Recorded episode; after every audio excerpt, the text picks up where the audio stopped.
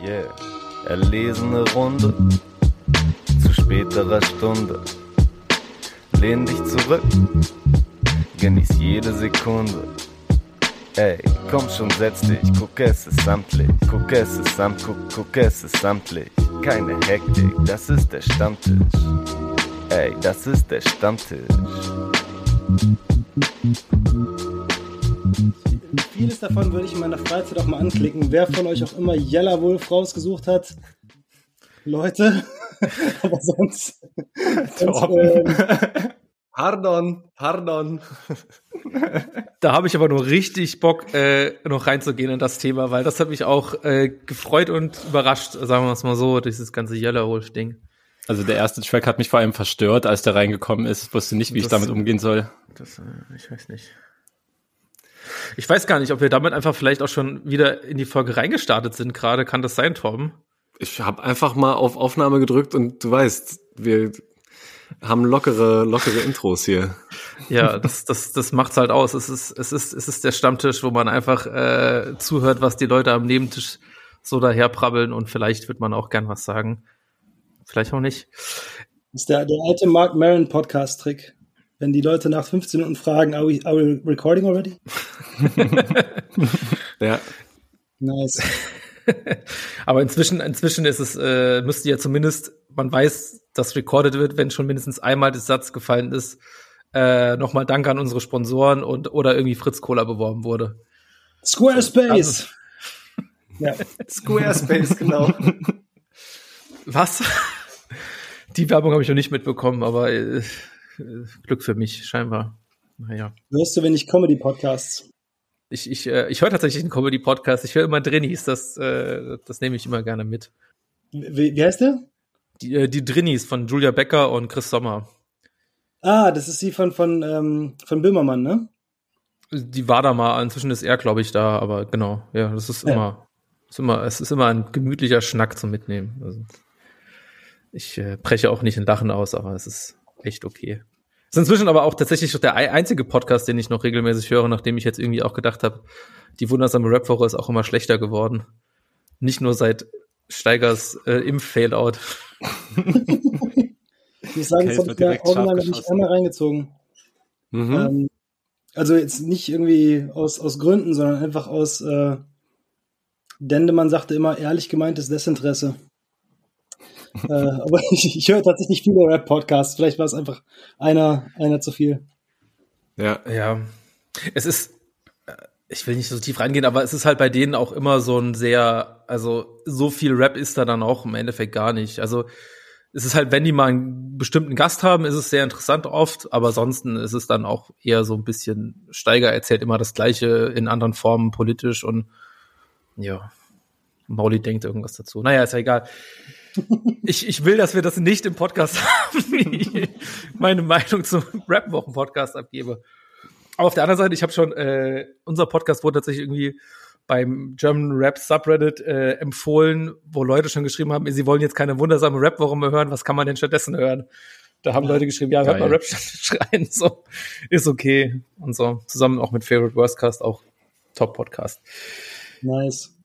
Okay, hey, es ist der Rap-Stammtisch Folge 47 oder so. 45, mein Lieber. 45, okay, ach, da oben steht's ja. Ich muss natürlich nur hingucken. Ja, gut. Ähm, ich freue mich, dass wir heute in der Runde zusammengekommen sind mit mir, Torben und David und wir einen äh, wirklich wunderbaren Gast haben, den guten Julian Primmers. Liebe Grüße, hallo. Yo, hallo. Yo. Danke.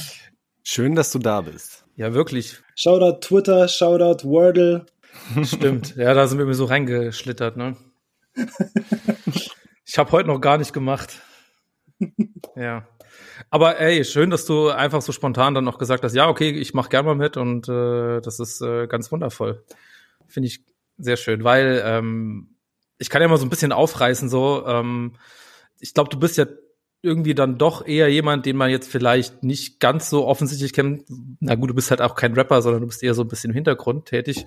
Du hast, äh, du bist halt im Endeffekt, im weitesten Sinne würde ich jetzt mal sagen, einfach Journalist im kulturellen Bereich, musikkulturellen Bereich. Hast aber auch äh, den wirklich sehr ausgezeichneten äh, Podcast über das Love Parade Drama oder äh, gemacht und äh, jetzt so ein bisschen mehr mit Rap zu tun. Äh, du hast äh, auch eine wunderbare Doku gedreht oder das Buch geschrieben, die Regie geführt zu RAG, zur Robot AG mit yes. äh, We Almost Lost Bochum. So, und das ist, äh, finde ich, dann doch äh, wirklich ein sehr guter Grund, äh, dich einzuladen und mit dir über den neuesten Rap zu sprechen. Ja, ey. Also tatsächlich ist es so, dass meine, also alles, was ich journalistisch gemacht habe, kommt aus meinem Rap-Schreiber-Krempel. Also ich habe angefangen, Texte zu veröffentlichen, glaube ich, bei HHV-Mac und Backspin vor 15 Jahren ungefähr. Dann habe ich sehr lang für die Juice geschrieben in äh, der Stefan Zillus-Ära. Genau. Mhm. Und äh, als das dann alles implodiert ist, wie es ab und zu implodiert in dem Haus, ähm, habe ich mich äh, anders, anderweitig beschäftigt. Genau, dann habe ich für, ähm, für die Red Bull Music Academy gearbeitet, habe da also rapmäßig unter anderem eine Radioshow von Earl Sweatshirt betreut oder mit, mit Dame Funk gearbeitet oder mit äh, Awful Records aus Atlanta und so Geschichten. Also es war immer so, es war immer so am Start und ansonsten, wenn ich noch irgendwo rapmäßig schreibe, dann meistens für den Blog Passion of Wise aus LA. Das sind so die Sachen, die ich gerade noch aktuell mache, wenn ich über Rap schreibe, aber ähm, ja, man wünschte halt, es wären noch mehr, noch mehr Outlets da, so, ne? Aber an sich schreibe ich seit vielen Jahren über, über Rap und das RAG-Ding war sozusagen der erste äh, Bewegtbild-Versuch dann sozusagen mhm. in dem Bereich. Ja. Ja. Ja, äh, auf jeden Fall auch richtig, richtig schöne Doku, äh, die mich auch abgeholt hat. Und ich glaube, du hast, glaube ich, auch für viele so einen Nerv getroffen, weil man, wenn man sich über die so Zeit ja, ich sag mal mal, den Anfang sehr weit gefasst äh, von deutschem Rap beschäftigt, dann denkt man natürlich immer über Hamburg und Stuttgart und auch eher noch Frankfurt und dann halt später auch Berlin und so. Aber irgendwie der Ruhrpott und natürlich auch Bochum und äh, Witten und so weiter, das fällt immer so ein bisschen den Tisch runter, aber man weiß irgendwie immer so, ja, ja, Ruhrpott AG, Afro und wie sie alle heißen, ist irgendwie, die waren schon stabil und represent und ist einfach nochmal so ein guter Film, einfach zu zeigen, was da halt auch passiert ist und ne, wie dann auch der Bogen geschlagen wird, dass es da halt dann nicht so geworden ist wie bei allen anderen, die damals schon mies am Start waren. Und das ist, äh, hat mich auf jeden Fall auch äh, nochmal krass mitgeholt und mir sehr viel Freude gemacht zu schauen. Shoutout auf jeden Fall. Ja, danke schön. Ja, aber das ist gut zusammengefasst, weil so, ähm, wenn man so in so regionaler Nähe zu was ist, dann zu einem Phänomen und dann irgendwie mhm weiß nicht, beeindruckbare 14 Jahre alt oder so oder 13, dann kriegt man das ja nicht so ganz mit, wie das im anderen Ecken der Republik so aufgefasst wird. Und ähm, es ist schon so, dass das, dass das hier natürlich ein Riesending war, also im Westen mhm. zumindest. Und, und so voll die, die Kultkapelle, ne? Äh, alle, Too Strong, mhm. RG, Kreuzfeld Jakob, ähm, was weiß ich, ABS und so, das waren halt so richtig die, die Local Heroes irgendwie für uns alle. Ja. Und dann ist mir irgendwann auch mal klar geworden, dass Leute aus München oder in Berlin das eigentlich nicht sonderlich gejuckt hat. Hm. Ähm, aber dann im Endeffekt doch, doch mehr, als wir gedacht hätten. Also, wobei gerade Berlin und Hamburg und so, da sind, das sind eigentlich noch voll die, die Fanbases gewesen für, auch für den Film jetzt, muss man echt sagen. Da kamen Leute in Scharen teilweise. Ähm, da war ich dann doch überrascht, dass es doch ein, ein nationaleres Thema war, als ich jetzt gedacht hätte. Aber der Ansatz war genau, wie du gesagt hast, einen Film zu machen über eine Band, wo ähm, wir wussten, das hat vielen Leuten was bedeutet, aber das ist jetzt nicht so übertrieben durch die Decke gegangen wie andere Bands halt. Ne? Und zu gucken, was macht man denn, wenn man sich so ganz neu aufstellen muss in seinem Leben, nachdem man zehn Jahre Berufsmusiker war. Ja, und das ist ja bei den, äh, bei den, ich sag mal jetzt bei den RAG-Leuten, das ist, ich, also wenn ihr den Film noch nicht gesehen habt, macht es mal unbedingt noch. Äh, ich will nicht zu viel verraten, aber man kann sagen, es ist dann doch in sehr, sehr krass unterschiedliche Richtungen gegangen. Ja, auf jeden Fall. Alleine, wenn du jetzt gerade schon äh, Kreuzfeld und Jakob ansprichst, ist ja irgendwie so das, das beste Beispiel, in was für unterschiedliche Richtungen, was für Wege das irgendwie so gehen kann. Ähm, und das waren ja auch auf jeden Fall welche, die in äh, ganz Deutschland ja total die, die, die Fans hatten und ähm, schon sehr bekannt waren. Gab es welche, mit denen du auch besonders groß geworden bist? Also die vor allem für dich so total den Einstieg in den Rap und Deutschrap so ausgemacht haben? Also, gute Frage. Ich würde sagen, der richtige Einstieg war schon Ami-Rap. Das war halt alles so Mhm. über großen Bruder auf dem Skateplatz oder am Basketballplatz lief dann halt äh, die erste Wu-Tang. Das war so, also für mich schon ein bisschen später. Das war nicht 93, da war ich grad sechs. Aber ne, kurz darauf lief das halt irgendwie, wenn ich so zehn war oder so. Äh, die erste Wu-Tang, Onyx und so waren so die ersten großen Sachen. Und dann Mhm. Deutschrap wirklich mitbekommen ab so, ja, so doch, so 97 rum ungefähr. Also als dann so ähm, Stieber Twins rauskam, die Fenster zum Hof, das weiß Mhm. ich noch sehr gut. Wir haben einen Tape gehabt von Massive Töne Kopfnicker. Es sind ja immer die gleichen drei, die genannt werden eigentlich, ne, die irgendwie zum Ja. ersten Mal richtig nice hörbar waren. Und da war ich ähm, 12, 13 Jahre alt, als ich zum ersten Mal die Sachen gehört habe. Und das war, war wirklich beeindruckend. Ähm, wir hatten ein Tape von, von Fenster zum Hof.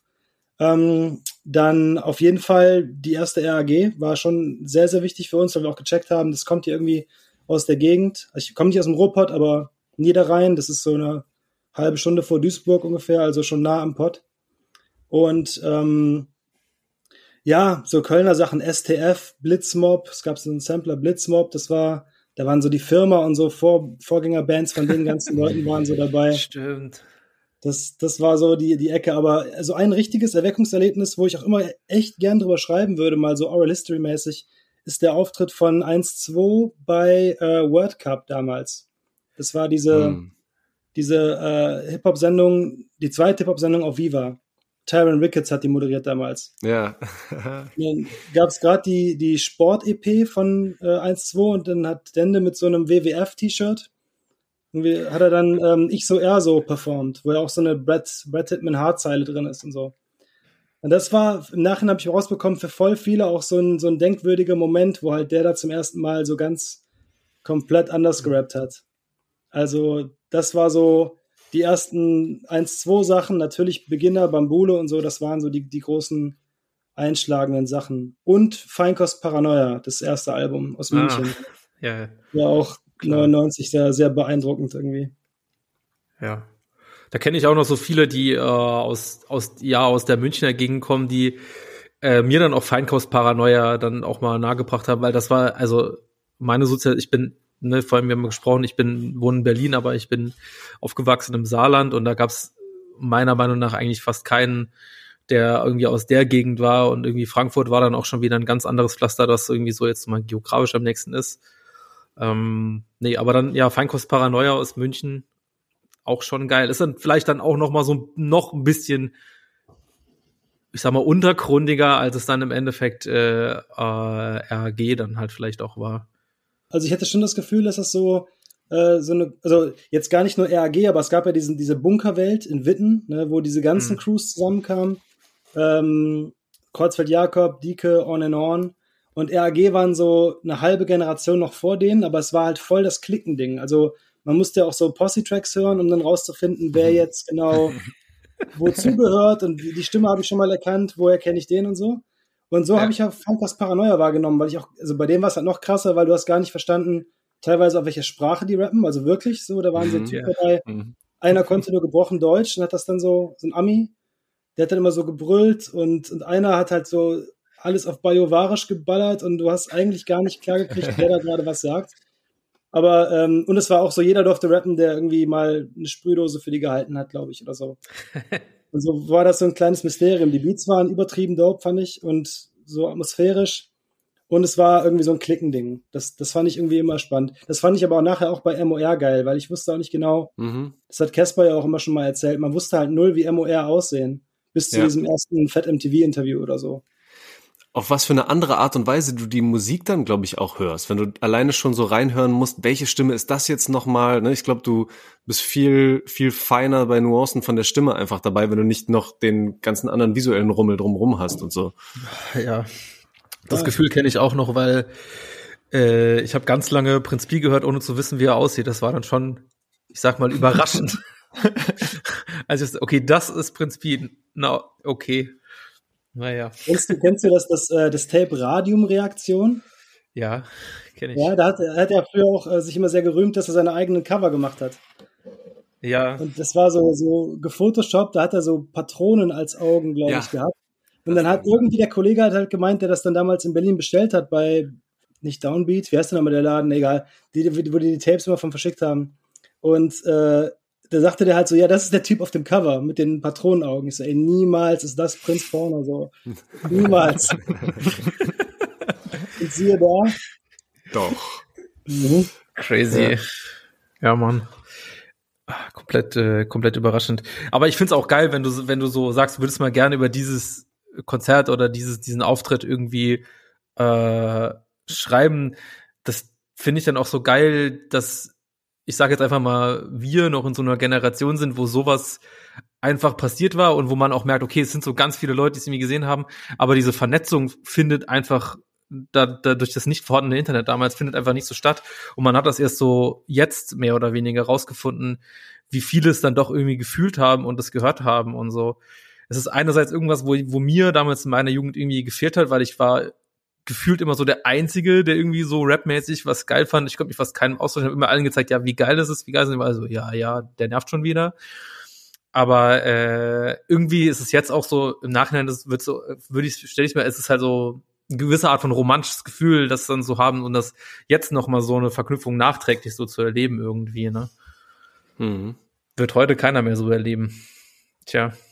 Ihr, ihr seid aber auch alle aus einer Generation, wo ähm, so, es war ja noch nicht komplett hundertprozentig alles jederzeit verfügbar. Ihr seid auch noch schon so LimeWire wahrscheinlich Generation, oder?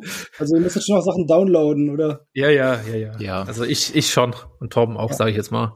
David ist so ein Ja, bisschen. bei mir, bei mir ist schon ein bisschen mehr Übergang, aber definitiv bin ich nicht äh, groß geworden zu einer Zeit, als Internet irgendwie all verfügbar war und erst recht nicht mobil oder so eine Sachen. Daher, ja. Bei mir war es vor allem auch einfach neben dem Download einfach auch wichtig, viele Dateien auszutauschen mit Leuten, die sehr aktiv gedownloadet haben. Das hat einfach die Musikbibliothek irgendwie erweitert und aufgebaut. Das war so der Grind. Ja, den habe ich, den habe ich auch noch bis 2013 saftig durchgezogen. Da war ich auch mal sehr stolz drauf, äh, eine sehr gute Bibliothek zu haben. Das war auch damals die Legitimation für mich, dass ich irgendwo als DJ aufgelegt habe, weil ich hatte das noch alles. Spotify hat mich einfach ersetzt und abgeräumt. Fuck you. Trauer. Ja, so ist es, ey. Mann, Mann, Mann. Eine, eine Frage noch äh, zu wie Almost aus Bochum, äh, die sehr nischig ist, die jetzt die anderen beiden nicht verstehen würden. Aber ich würde dich gerne fragen, hat eigentlich MC René auch was gesagt? Neben Retro Gott? Boah, ey, das tut mir so leid, ne? Also wir haben, wir haben so lange gedreht mit den beiden, äh, bei uns irgendwie im Studio, äh, nicht im Studio, bei mir im, im Büro und es war auch so heiß, wir haben so lange gelabert und am Ende kam wirklich darum, dass irgendwie die, diese Punchlines halt, die vom, vom Kurt kamen, die musste man halt reinnehmen. Äh, viele Leute haben mich darauf angesprochen, was denn eigentlich mit MC René ist, warum der so wenig sagt. Und der sagt schon zwei, drei Sachen im Film und auch wichtige Übergänge, die wirft er so ein. Aber natürlich haben wir ohne Ende gequatscht da. Aber äh, es hat sich einfach am Ende so ergeben, dass die zusammenhängenden Sätze, die man ja braucht für so Talking Heads Geschichten, Hm. immer vom Kurt kamen, vom Retrogott. Und der dann ja auch teilweise Sachen sagt, die sehr äh, so frech, frech dahergesagt sind. Ja. Und die kann man natürlich wunderbar dann auch teilweise als Proxy für seine eigene Meinung oder so mal reinwerfen lassen, ohne selber ins Fadenkreuz zu kommen. Und äh, ja, dann ist es leider so ausgekommen, dass, dass der René da relativ wenig zu, zu Wort kommt. Obwohl ich, in meiner Erinnerung sagt er im Interview viel mehr und wir haben sehr, sehr viel über alles Mögliche gequatscht. Äh, es war nur am Ende so, dass er sehr viel Kontext gegeben hat. Und mein, mein Freund Ben, der der Cutter ist, der hat irgendwann gesagt, so, ey, wir müssen voll nah an den RAG-Jungs bleiben, damit wir hier irgendwie unter, eine, unter zwei, äh, zwei Stunden bleiben mit dem Film. Mhm. Aber wir können nicht so viel Kontext draus, draus machen. Und deswegen ist sehr, sehr viel einfach äh, auf, dem, auf dem Boden vom Schneideraum liegen geblieben quasi. Schade, aber da bietet sich eigentlich noch mal so eine so eine Uncut-Version drei Stunden an. Hätte ich ja auch Bock drauf, da noch mal mehr wir, zu wir haben hören. ja irgendwie drei, drei Stunden auf die Blu-ray draufgepackt, drei Stunden Bonusmaterial. Und äh, Ah, okay, krass. selbst da ist René, glaube ich, nicht mehr drauf. Scheiße, aber, Oh Gott.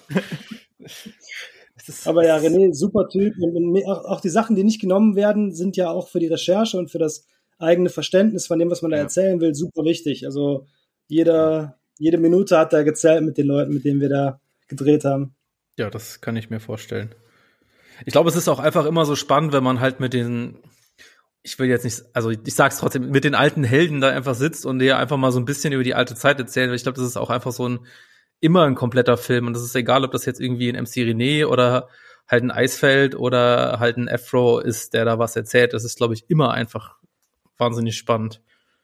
Ja, voll. Vor allen Dingen, wenn du die halt begleitest. Ne? Also so Leute wie so, so ein Eisfeld-Interview ist super spannend, weil der einfach natürlich ähm, ein total spannender Charakter ist. Aber so hat man ja auch schon mal den Reden hören. Aber Leute, mit denen du, wo du überhaupt hm. nicht weißt, wie es mhm. weiterging, und mit denen dich dann lange auseinanderzusetzen, das war schon echt krass, weil die ja auch dann irgendwann, ich meine, bei, bei Pachel waren wir irgendwie eine Woche ja. zu Hause in Washington und so und haben mit dem da halt super viel Zeit verbracht und so. Und das ist dann schon noch ein anderes, äh, wir haben auch einen anderen Respekt vor der Lebensleistung und vor dem, was Leute eigentlich persönlich durchmachen, als jetzt nur, äh, das ist mein damals mein Lieblingsmusiker gewesen oder sowas, ne?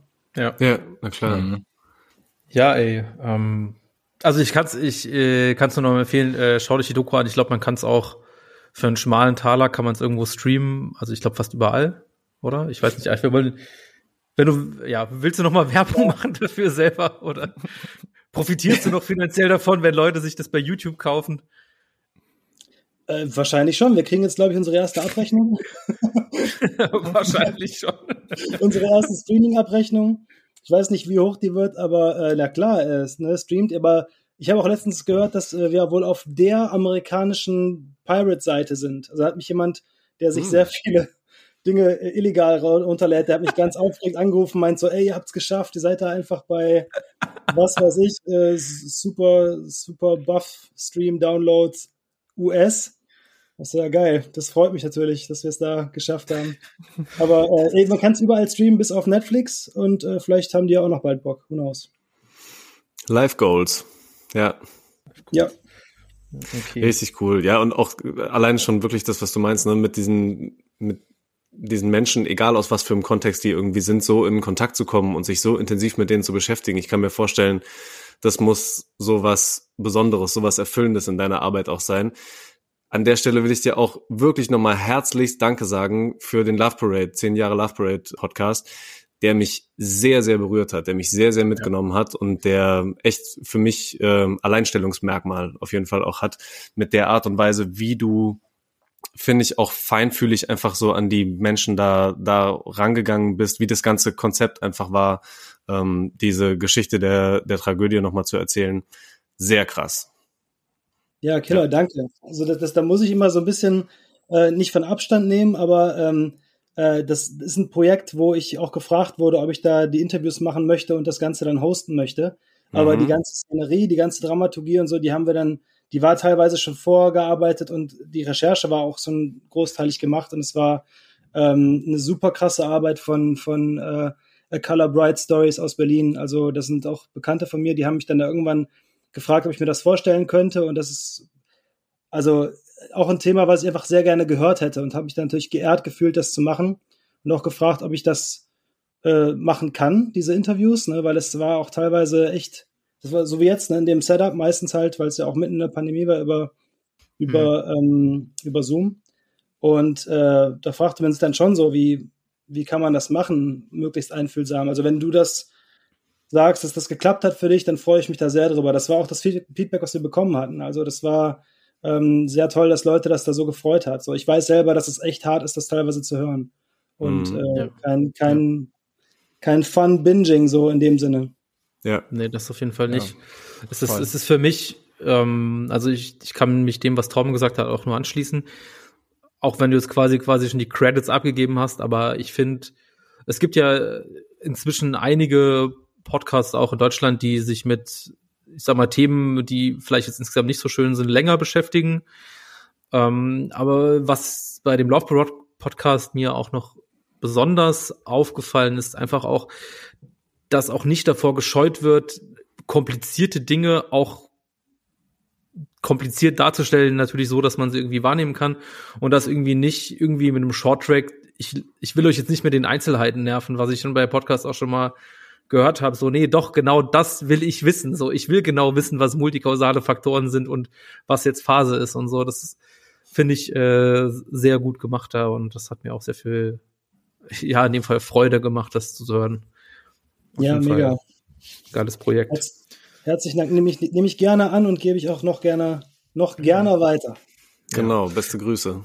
Ja. Ähm, was, was ich noch gerne wissen würde, ähm, was du vielleicht nicht weißt, aber wie haben denn die ganzen, ich sage jetzt mal Betroffenen, die äh, zu Wort kommen, insbesondere natürlich vor allem Gabi Müller, hm. wie haben die denn den Podcast nachher aufgenommen? Haben, weißt du, ob die sich den angehört haben und wenn ja, wie kam es an? Wie war die Resonanz, um eine Rap-Frage zu stellen? wie kam der Kontakt zustande? Die war gut, die war also doch durchgehend gut. Gerade bei den Leuten, mit denen wir gesprochen mhm. haben, die, soweit ich weiß, von, von allen, die mich angeschrieben haben oder auch wo mir das weitergeleitet wurde, äh, war die Resonanz super. Also die haben es da sehr gut aufge, aufgehoben gefühlt, ähm, soweit ich das beurteilen kann und was ich weiß.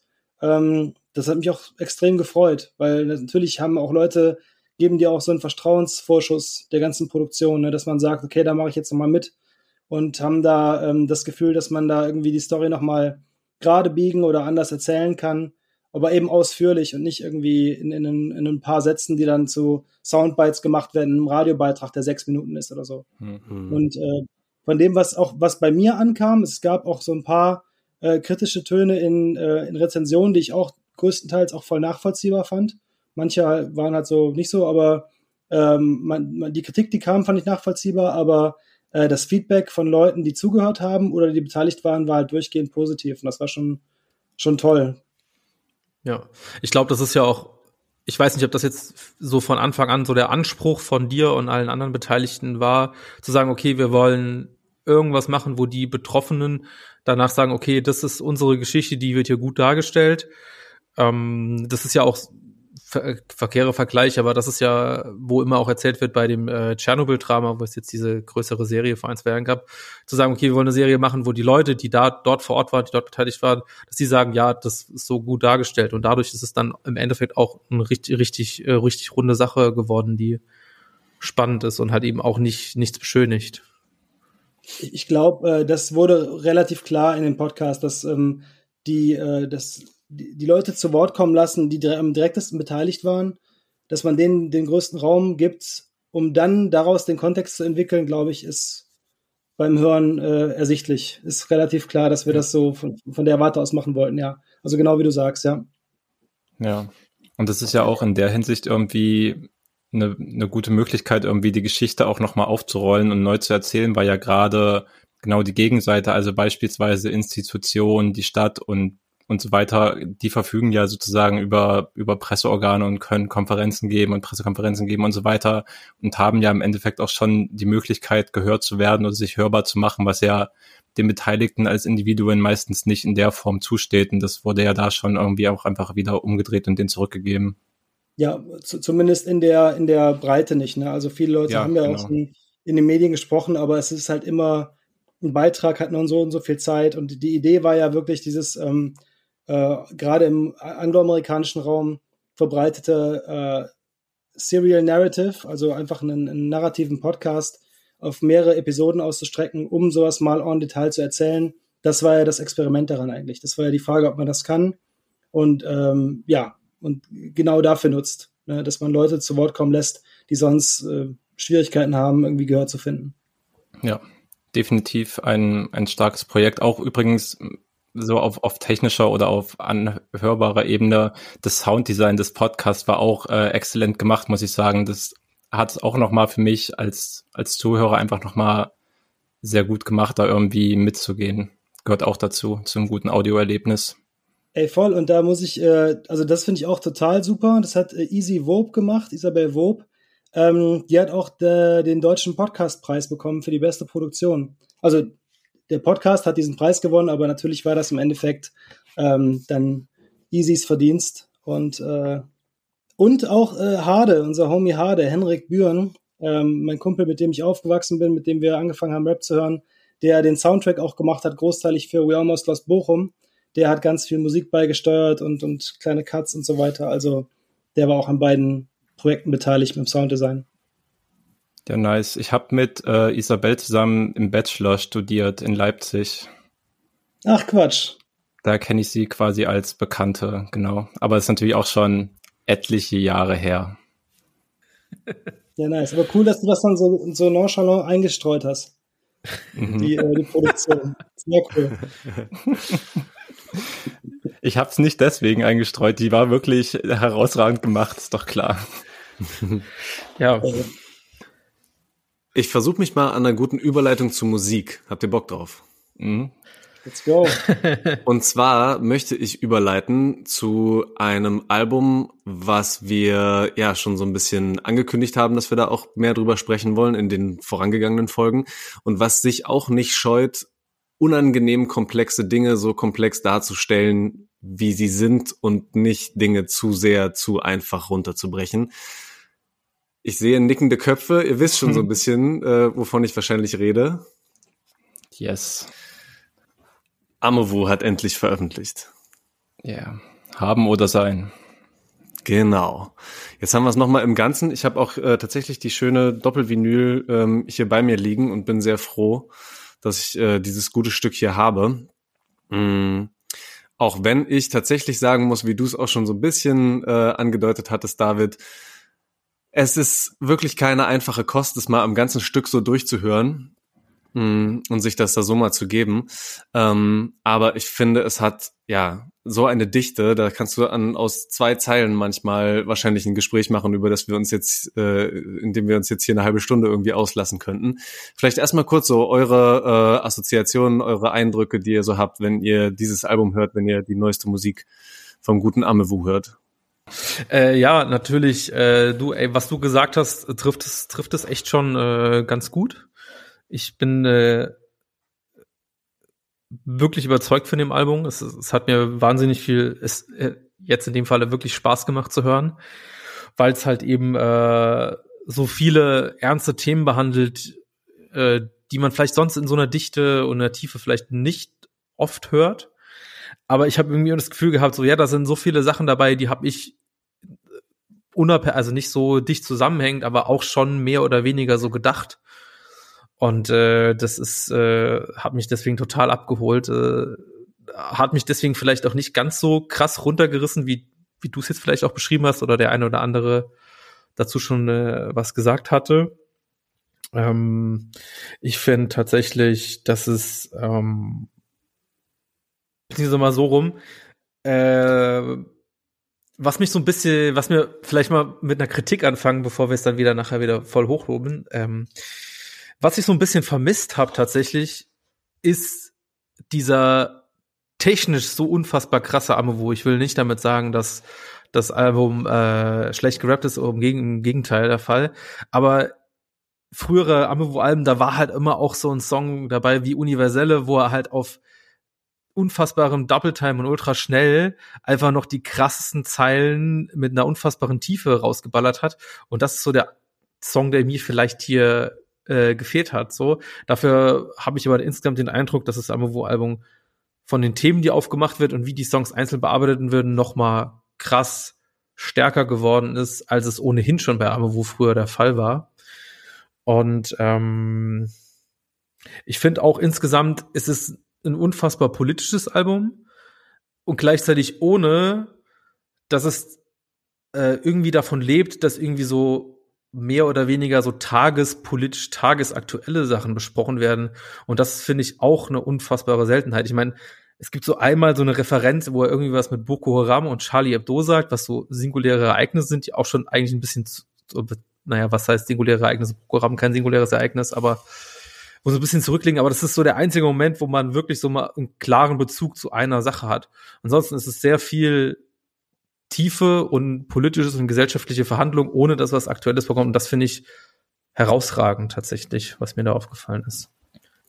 Safe. Ich finde, das ist ein voll guter Punkt, wo sich Amewu in seinem politischen Rap, abgesehen davon, dass der halt eh auf dem ganzen Album stattfindet und sich dadurch, finde ich, schon von ganz vielen anderen politischen Äußerungen abhebt, die man sonst so im Deutschrap vorfindet. Keine Ahnung, so angefangen bei den Basics wie Fuck AfD eingestreut oder so aber diese Perspektive von Amemwu, die eben ohne so die ganz großen aktuellen Bezüge auskommt, ist halt einfach auch eine, eine Kritik am System und das ist halt irgendwie so die essentiellste Kritik, die man üben kann und die zieht sich halt durch das ganze Album. Das finde ich halt so unglaublich stark. Und gleichzeitig ist es mit Sicherheit auch, deswegen du auch vollkommen recht hast, Torben, die komplexeste Kritik, wenn man da irgendwie Dinge auseinandernehmen will und irgendwie greifbar machen will, das alles zusammen, ja, ein sehr anspruchsvolles Album auf jeden Fall. Deswegen finde ich es auch anspruchsvoll, das irgendwie zu hören und zu durchdringen, habe ich in den letzten Folgen ja auch schon gesagt, dass es durchaus Zeit braucht, zumindest bei mir.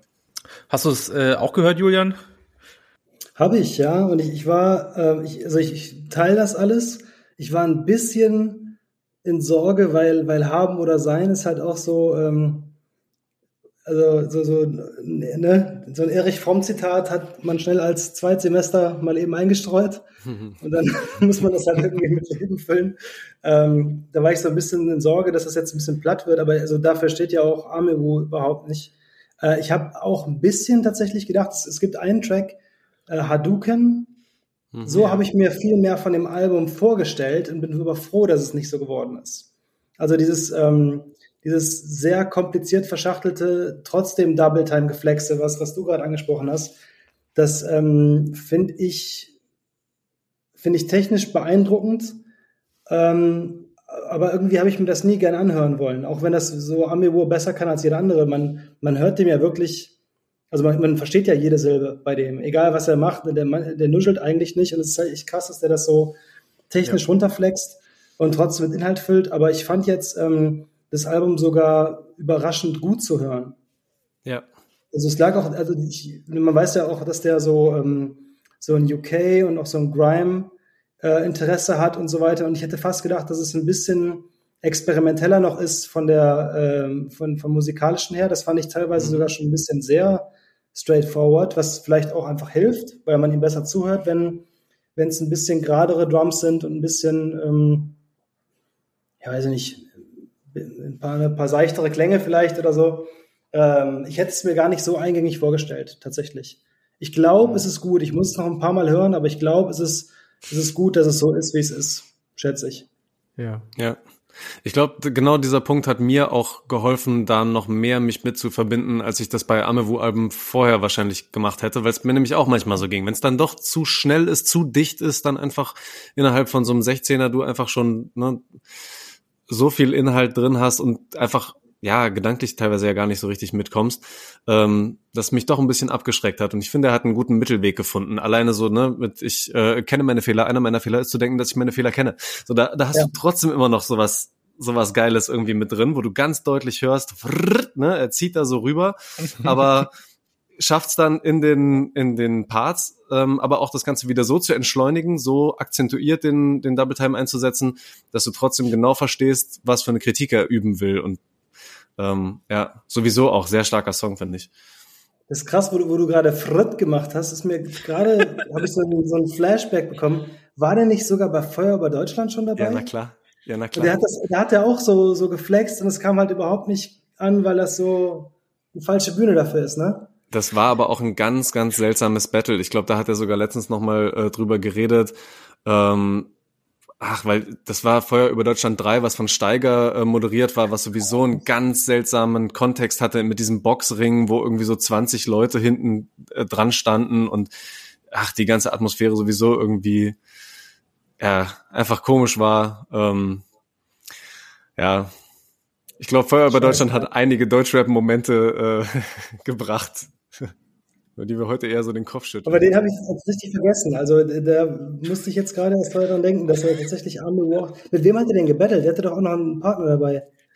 Wahrscheinlich ähm, Chefcat. Ich meine tatsächlich sogar, dass er mit Tierstar, mit Tierstar Andres damals da war.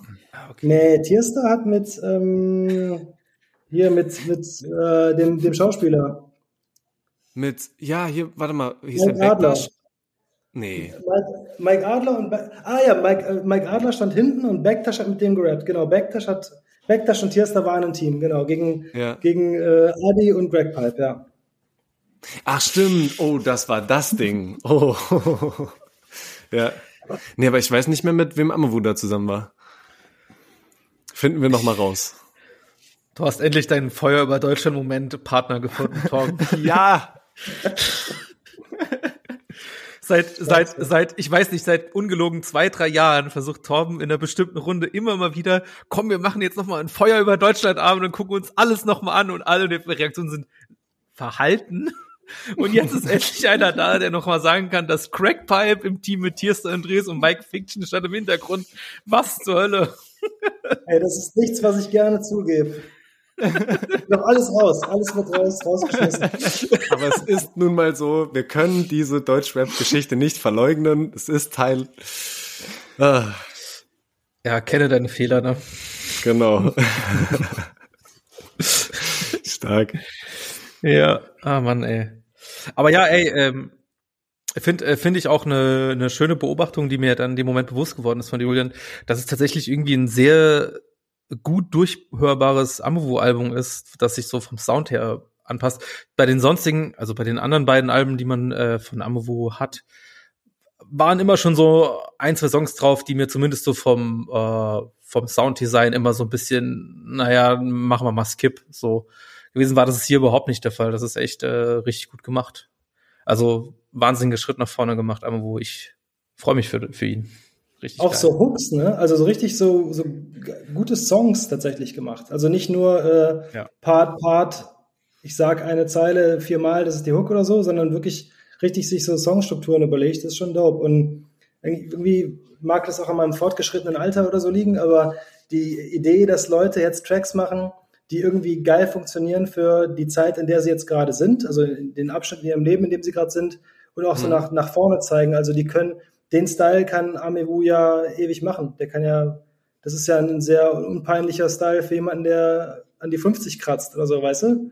Und das finde ich halt immer interessant, weil ich, ja. es gibt natürlich in, in, bei den Amis gibt es halt so Beispiele für wirklich dope Rapper, die irgendwie so einen zeitlosen Stil irgendwann sich angeeignet haben, aber der muss ja noch entwickelt werden in Deutschland. Und das ist schon mal cool, wenn sowas passiert. Ja, stimmt. Auch der Fall. Ich mache auf jeden Fall äh, mal zwei, drei Tracks auf unsere Rap-Stammtisch-Playlist drauf, für die ich an dieser Stelle wie immer Werbung mache.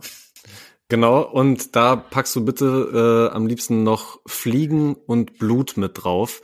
Die ich. ich finde, man, ey, man kann die direkt mal nacheinander hören und kann so spannende Ansätze von ihm sehen, über das gleiche, eigentlich so das gleiche Grundgefühl zu sprechen, aber teilweise einen pessimistischeren, teilweise einen optimistischeren ähm, Ansatz zu haben, weil er auf Fliegen nämlich finde ich sehr sehr müde wirkt. Und das habe ich tatsächlich wieder so ein bisschen auch aus meiner ähm, äh, psychotherapeutischen Arbeit den Unterschied zwischen lebensmüde und suizidal äh, im Kopf gehabt, den ich manchmal so ein bisschen mit mit Menschen da abklären muss wo ich immer so ein bisschen rausfinde, okay, müssen wir jetzt gerade vielleicht hier einen Lebensvertrag unterzeichnen, weil ich sonst rechtliche Probleme bekomme, weil du wirklich Gedanken im Kopf hast, äh, dich konkret irgendwie umzubringen. Oder ist es halt eher so etwas, was sich noch in einem, in einem Stadium davor vielleicht befindet, wo du lebensmüde bist und wo Dinge einfach im Leben dir sau anstrengend vorkommen und du deswegen zu, ja, zu müde einfach wirst, teilweise dein, dein Leben weiterführen zu können. Und eine Sache, die ich da sehr krass fand, ähm, die, die ähm, ich als, ähm, als Zeilen gerne nochmal rausschreiben äh, würde ähm, und die ich nämlich in letzter Zeit leider auch häufiger mal von Menschen gehört habe, ist, habe mir schon oft gewünscht, dass mich ein Auto überfährt, mich dann gefragt, ist mir mein Leben überhaupt noch etwas wert? Und das fand ich so krass, dass er das auf der einen Seite aufmacht, zu zeigen, es ist super anstrengend, super komplex manchmal zu leben und da wäre sowas wie, ich würde jetzt gerne ein handfestes Problem wie ein gebrochenes Bein nach einem Autounfall haben, um irgendwie ein greifbareres Problem wieder zu haben, anstatt diesen ganzen Kopfweg, der viel zu komplex ist und mit dem ich nicht umgehen kann.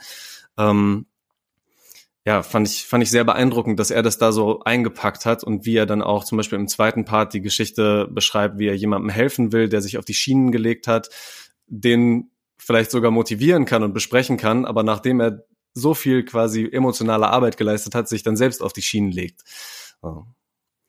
Das als so ein, so ein pessimistischeren Blick da eher auf Fliegen.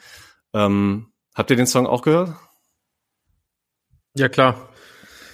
Aber ich kann von mir nicht behaupten, dass ich ihn in der Tiefe, wie du es gerade geschildert hast, durch, äh, hast durchdrungen habe.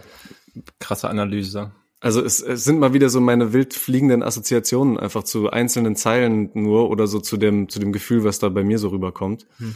Ich find's auch ich find's auch interessant, dass du also diese diese Szene, die du beschreibst beziehungsweise Amo schreibt mit dem jemand liegt in den Gleisen und er redet mit ihm, finde ich interessant, weil dieses Element, das du jetzt so als Fakt dargestellt hast mit er hat so viel Energie verbraucht, dass er sich gleich dazulegen will. Das habe ich gar nicht so gelesen, sondern das Mhm. war eher so, er geht in den Diskurs mit dieser Person und dieses, diese, ja, ich sag mal, äh, lebensmüde oder suizidale oder halt geschaffte Person, einfach mal gesagt, hat für ihn in, der, in dem Moment so gute Argumente und überzeugende Argumente, weil das Leben so oder die Gesellschaft so anstrengend ist und scheiße ist, dass er denkt, ja, okay, komm, er hat einfach recht, was soll die Scheiße denn? Weil da kommt ja dann in zwei Zeilen später auch noch dazu, okay, da kommt der Nächste, der uns überzeugen will, dass wir es nicht machen sollen und nachher liegen wir alle da. Mhm.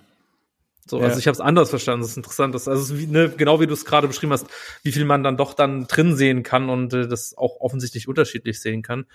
Und da würde ich gerne den Bogen zu was anderem spannen, äh, weil du hast, äh, David, du hast ein wunderbares Interview mit äh, Amu geführt, das ich sehr gerne gelesen habe, Ja, das ist schön.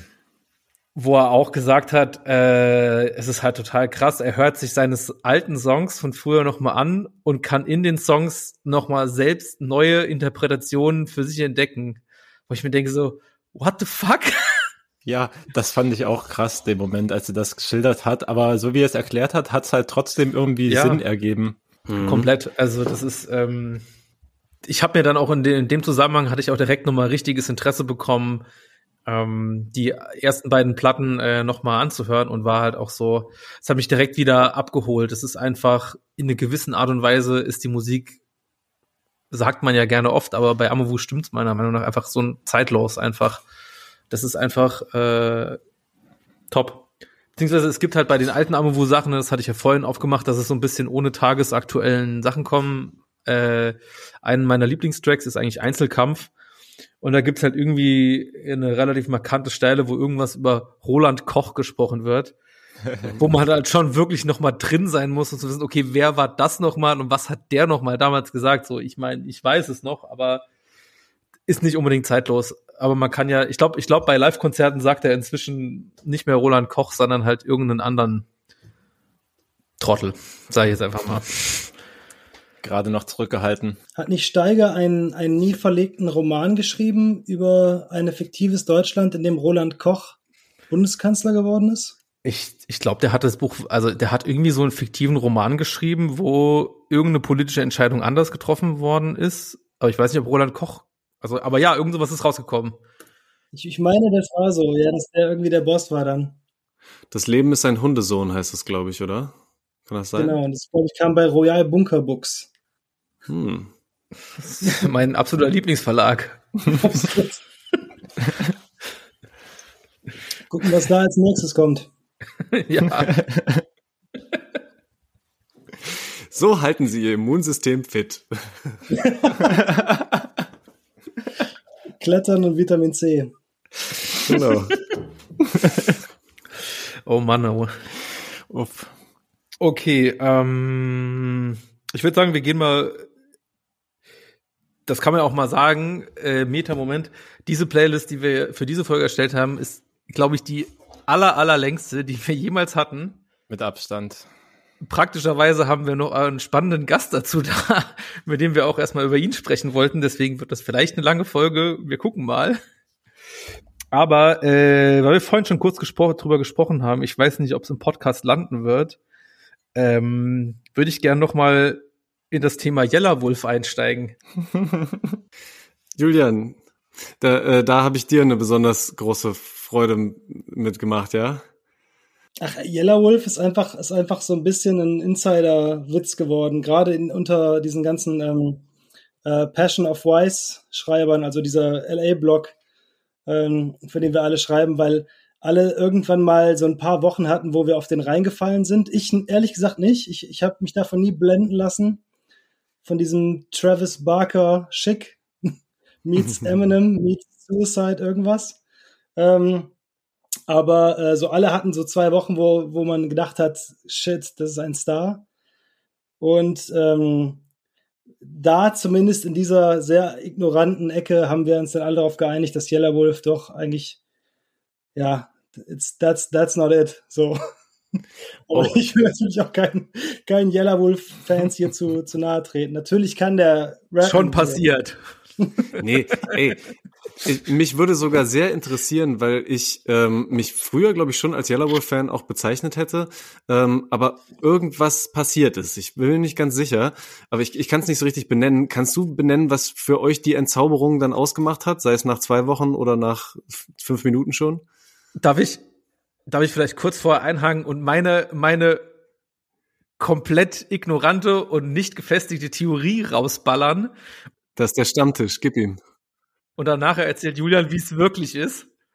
Naja, also Yellowwolf hat irgendwie mit einem, äh, vor zehn Jahren einfach mit einem stabilen Album angefangen, hat dann äh, irgendwie den Deal bei Eminem bekommen, hat gedacht, okay, jetzt wird er den Star, hat irgendwie so ein zweites äh, Album gemacht, wo dann auch so American-Style-mäßig war, was äh, nicht geil war hat aber nach wie vor immer wieder geile äh, äh, Live-Konzerte gespielt, wofür ich, wo ich heute auch, ich glaube, wenn der irgendwo spielen würde, würde ich immer noch hingehen. Ähm, Nebenfakt. Äh, hat dann aber irgendwie gemerkt, okay, irgendwie so, er tritt ja immer so sehr ein bisschen, ich will nicht White Trash sagen, aber in so eine Richtung, so ein bisschen Rockabilly, weil er hat immer die Cowboy Boots, ein bisschen rockmäßig immer eine geile Sonnenbrille, irgendwie so einen speziellen Hut, Jeansklamotten, dies, das. Und passt einfach in so eine bestimmte Art von Kultur, aber die Musik passt nicht so richtig dazu, hat dann aber eigentlich noch mal so einen klugen Schritt hinbekommen, indem er einfach einen krassen Song, der schon sehr weit weg von Rap war, bei Sons of Anarchy irgendwie reinbekommen, wo dann eigentlich genauso richtige Fans, die zu seinem Image oder so wie er ist, eigentlich perfekt passen und hat sich damit eigentlich nochmal so ein eigenes Publikum erspielt und ist jetzt aber irgendwie auf so eine gewissen Art und Weise im Scheideweg, wo er auch eigentlich nicht so richtig genau weiß, okay, gehe ich jetzt eher in so eine poppigere Radio-Richtung, wo so ein bisschen Rock anklingt, aber irgendwie auch so ein bisschen Rap-mäßig ist, wo eben dieser Make Me a Believer-Song drauf gemacht hast, mhm. den du äh, drauf gemacht hast, passt. Aber er irgendwie in gewisser Art und Weise aber immer noch eigentlich geil flexen will und einfach einen geilen Rap-Song schreiben will und einfach nur Double Time rausballern will, wie auf dem anderen Song, der in der Konkurrenz, also im Vergleich einfach unfassbar krass ist. Ähm, und es ist irgendwie immer noch nicht so richtig ganz entschieden, wo der Weg hingeht. Er weiß es vielleicht eigentlich selbst noch nicht so ganz genau. So würde ich es einschätzen. Starke Theorie, wow. So, Julian, was denkst du? Ich, ich möchte niemandem seine, seine Wahrnehmung absprechen, so, ne? Das ist ja alles sehr valide und das klingt auch sehr logisch. Ich glaube, bei, bei mir war es wirklich so, also so ein bisschen das, was mit Eminem passiert ist auch, ne? Dieses, äh, mhm. oh, das ist aber krass, ich bin sehr beeindruckt davon. Ich höre mir den zweiten Track an. Okay, langsam nervt minimal und dann hast du den dritten Track und so, okay, fuck, also was ist, hör auf, weißt du? Also das ist dann so reines Technikgewichse gewesen mit so einer äh, Todessehnsuchtsästhetik, wie sie halt viele tausendmal gemacht wurde und irgendwie besser als von ihm unbedingt. Ich habe aber tatsächlich bei dem jetzt, also als dann ich habe erst diesen Make Me a Believer Track mit, mit ähm, Shooter Jennings. Ähm, auch kein Sympath, so, also ein, ein, ein, ähm, mhm. äh, ein Alt-Country-Typ, so. Äh, nicht der sympathischste Vogel. Was einfach 1A klingt wie so eine Ario Speedwagon Coverband, die Kings of Leon spielt. das klingt wirklich wie so, so ein, ähm, so ein Sex is on Fire Rip-Off irgendwie. Und dann dachte ich so, Alter, was ist das denn? Und habe mir dann den nächsten Track angehört, den Hot, und dachte mir so, eigentlich, eigentlich war der gar nicht schlecht, weil Yellow Wolf als Yellow Wolf nervt mich tatsächlich noch mehr als Yellow Wolf in, äh, in, in, diesem, in diesem, weiß ich nicht, Pop-Rock-Rahmen. Äh, Aber ey, ne, dafür, dafür machen wir Stammtisch. Ja, Mann. Du hast, du hast es einfach verstanden. Du haust dir die Hot Takes raus, wie ich sie sonst. Mhm. Straight Hate Julian. Geil. Ja, ich weiß nicht. Vielleicht ist es nur, ich weiß nicht, woran es liegt. Ja, ich weiß nicht. Ich, ich, ich glaube, er hat sich einfach noch nicht so richtig gefunden. Und er, ich meine, das ist eigentlich witzig, dass man das ernsthaft sagen kann, nachdem der irgendwie seit zehn Jahren oder über zehn Jahren in der Öffentlichkeit Musik macht, aber okay. Ich fand deinen Take tatsächlich auch gar nicht so schlecht, Leo, denn ähm, was mir, nachdem ich richtig lange so gar nicht mehr Yellow Wolf gehört hatte, dann aufgefallen ist, nachdem dieser Make Me a Believer irgendwie aufgetaucht war, dass er halt mit dem Album, was im November letzten Jahres rausgekommen ist, quasi so ganz offiziell auch selber gesagt hat, so, das war jetzt mein letztes Rap-Album und ich hatte aber das Gefühl, das ist schon vorher alles irgendwann schon mal das letzte Rap-Album gewesen und jetzt gehe ich so richtig in diese ganze Rock-Geschichte rein. Und dann habe ich rausgefunden, der Typ hat quasi wie so eine Abschiedstournee auch nochmal gemacht äh, äh, zum, zum Rap hin und hat im April letzten Jahres, April 2021, drei Mixtapes rausgehauen, die alle eine halbe Stunde ungefähr gehen und alle eine Facette seiner, seiner, seines Raps so ein bisschen abbilden. Also er hat wirklich so ein klassischeres Boom-Bap, wie Vergleiche, ähm, ja, okay. einfach, einfach Punchlines-Ding rausgehauen. Er hat aber auch noch mal so ein Dirty South-Teil irgendwie rausgehauen, was noch mal so ganz anders klingt. Und gleichzeitig hast du aber auch bei den, bei den neueren Sachen, die er jetzt rausgebracht hat, auch wieder das Gefühl, mm -mm, du willst dich gar nicht entscheiden, du willst da auch eigentlich gar nicht von weg. Und das finde ich schon irgendwie so ein bisschen wahnsinnig, jemanden zu sehen, wie er so die ganze Zeit meandert zwischen ja, ein, einer, einer Rap-Sache, für die er eigentlich auch von, von relativ vielen Leuten noch gefeiert wird, aber sich dann halt auch wieder in so eine rockige Richtung austoben zu wollen, ist mhm. nichts, was mich auch wieder total überzeugt. Das war einfach damals wirklich mit ähm, Trunk Music so ein, so ein Ding, was mich, was mich damals total mitgenommen hat. Ähm, aber ich finde es schon irgendwie faszinierend und es war lustig, sich einfach nochmal so ein bisschen da querbeet durchzuhören und zu gucken, ja, was ja. er noch alles so wegproduziert hat.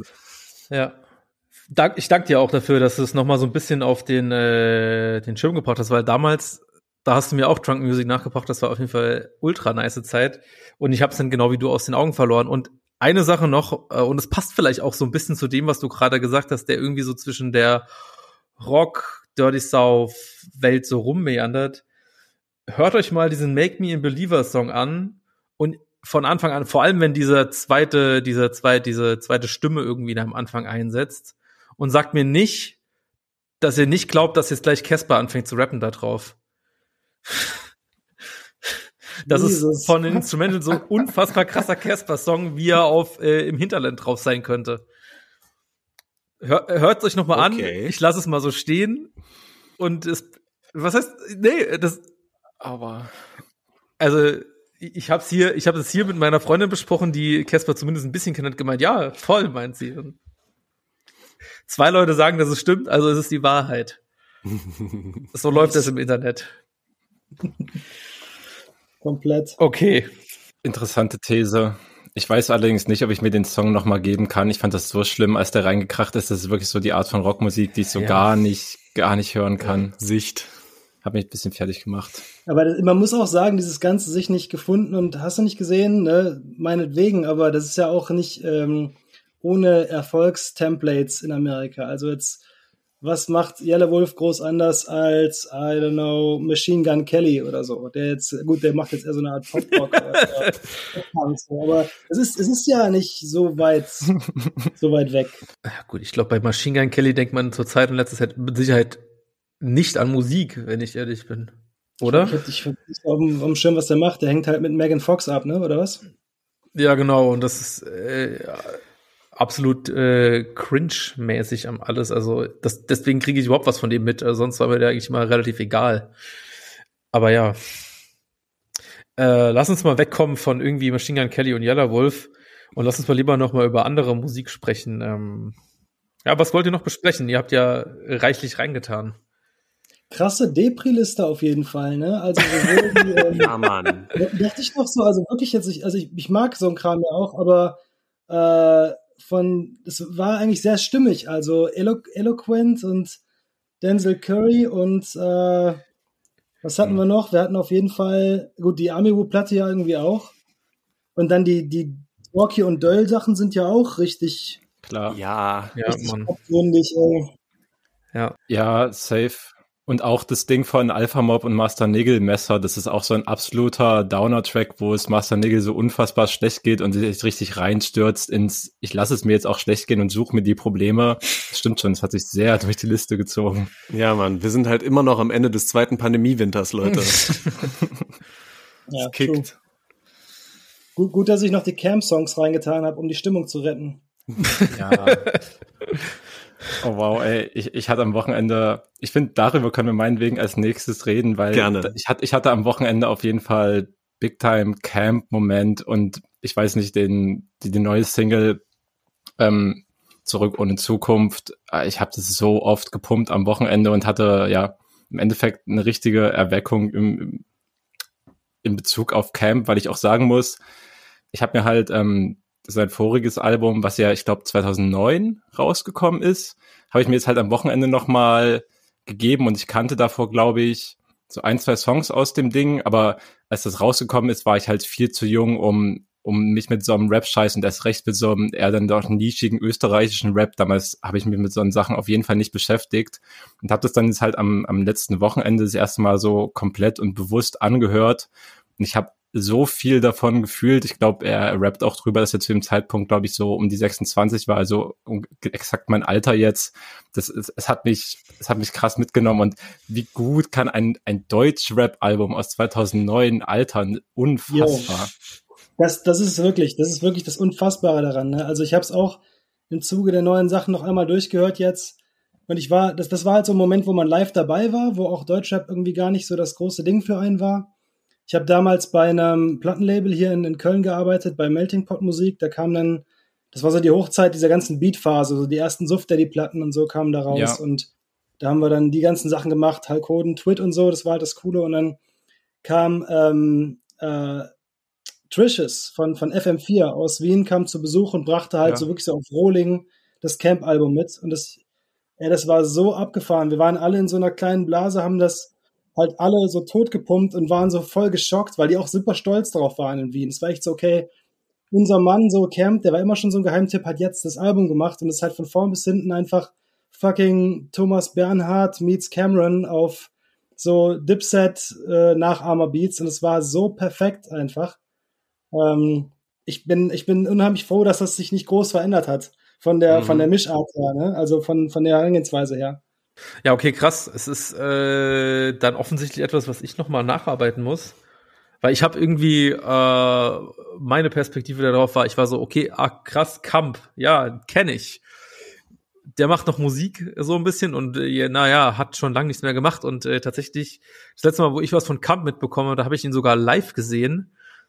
Und das gibt jetzt auch ein, äh, schönen Moment, den so nicht mehr gibt. Äh, der hat nämlich eine Live-Release-Show gespielt mit einem anderen Künstler, um ein Album zu promoten, das als Juice Exclusive damals rausgekommen ist.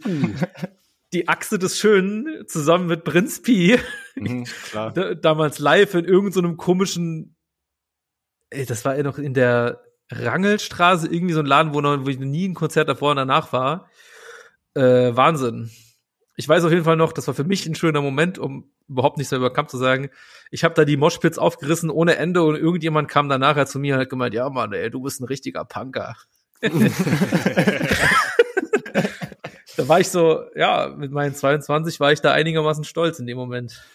Vollkommen zu Recht. Ja, aber seitdem äh, krass gar nichts, gar nichts mehr, äh, gar nichts mitbekommen. Ja, ja, Mann ich bin auch sehr froh, dass er einfach damals nicht recht hatte, äh, wenn er gesagt hat, er ist ein Versager ohne Zukunft. Ähm, und er auch heute schon wieder sagt, er ist nur da, ist nur zurück für ein Tschüss, yo, macht's gut, Jungs. Ähm, ich kann mir nicht vorstellen, dass dieser Mann irgendwann aufhören wird damit, weil es einfach auch zu geil ist, diese, diese langen Reime, die einfach so halbe Zeilen ausmachen und dann ja, immer direkt Alter miteinander kommen. Es ist so schön einfach. Ich ja. liebe es so sehr. Ich habe mich darüber auch so gefreut, als ich, als ich das Album, das alte Album halt durchgehört habe, nachdem ich halt die neue Single schon gehört hatte und einfach auch, man erkennt es halt den Schreibstil und den Reimstil ja. so, so stark wieder und es klingt halt auch beim neuen Song, es klingt so unfassbar dope. Also ich liebe es halt, wie er die Zeilen halt immer noch diese halbe länger zieht und dann erst der Reim kommt und teilweise genau. auch einfach so fließend der nächste hinterherkommt. Es, es macht so ein gottverdammten Spaß, dem zuzuhören. Und dazu darf man jetzt auch nicht unterschlagen, bei Zurück ohne Zukunft halt Fit Meller sollte eigentlich auch allen Leuten, die irgendwie Beats ja. und Beatmaker verfolgen, irgendwie auf jeden Fall ein Begriff sein. Der hat halt auch schon so ein wirklich fantastisch und teilweise auch recht experimentelles Repertoire an Instrumentalplatten gemacht. Zuletzt halt, keine Ahnung, beim Silk Mob Projekt auf jeden Fall bei einem super dopen Projekt mitgearbeitet und das ist auch, es ist einfach eine, eine edle Produktion. Das stimmt für mich wirklich alles. Word. Das ist auf jeden Fall, also Meller ist wirklich der krasseste. Ganz ohne Scheiß. Es ist, ähm, wir haben damals bei, bei der Plattenfirma, da war, äh, gab es so eine Instrumental-Reihe, Hyatt Club, und da hatten wir auch eine Brank und äh, Brank Sinatra und Fit Meller Platte rausgebracht und die war so übertrieben Killer. Und dann bin ich damals auch die Jungs besuchen gefahren in Wien. Und das war genau zu der Zeit, wo gerade das, das ähm, Camp und West Vienna Album draußen war. Und äh, da ging es auch Camp, also real, real life mäßig, genau wie auf dem Album. Man konnte den jetzt nicht da besuchen, groß oder so. Ähm, aber die haben, die anderen Jungs haben halt alle erzählt und alles. Und ähm, da haben die mir damals ein komplettes Remix-Album von VOZ mitgegeben, wo die ganzen Wiener halt alle das Album remixen. Geil. Und- Krass. Ja, äh, wirklich. Und es sollte rauskommen, aber dann, dann ging es irgendwie nicht mehr. Und ich schwöre, das war fast noch besser als das Original.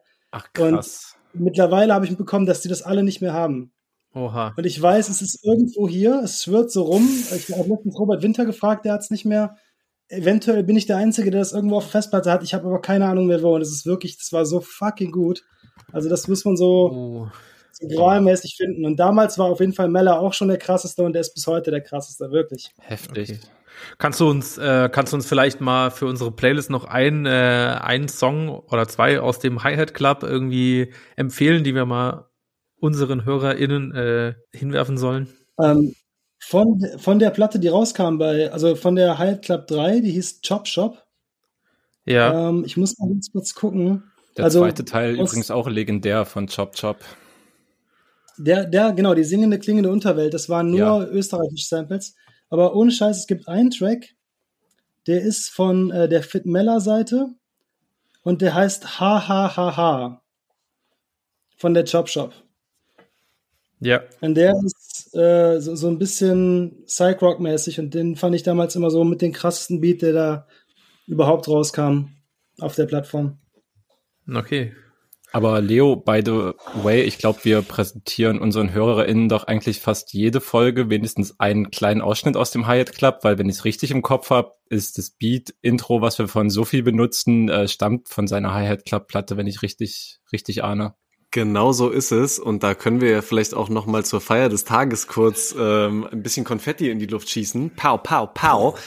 Denn genau zu dem Zeitpunkt, als wir die letzte Folge gerade veröffentlicht haben, kam die Nachricht von Sophie rein. Ist cool, Jungs. Ich habe endlich gefragt, ich habe endlich äh, mal um Erlaubnis gebeten und er sagt, ist cool, Jungs, ihr könnt das Intro gerne so benutzen. Jetzt also ganz offiziell. Yes. Vielen Dank an der Stelle nochmal, Sophie. Voll gut. Rap-Stammtisch-Intro produced by Suf Daddy. Das ist so Nice. krass, weil ich hätte das gehört eben, ne, nochmal die eine Folge mir von vorn bis hinten reingezogen und war so, hab wirklich nicht verstanden, warum ich so komisch auf dieses Intro reagiere, was es nochmal für ein Beat ist. Weil Ja. da war ich ja tatsächlich dann irgendwie auch beteiligt an, daran, dass der rauskam damals. Also Ja. äh, Krass. gar nicht Geil. gecheckt, dass es ein Titelbeat ist. Krass, natürlich. Wahnsinn.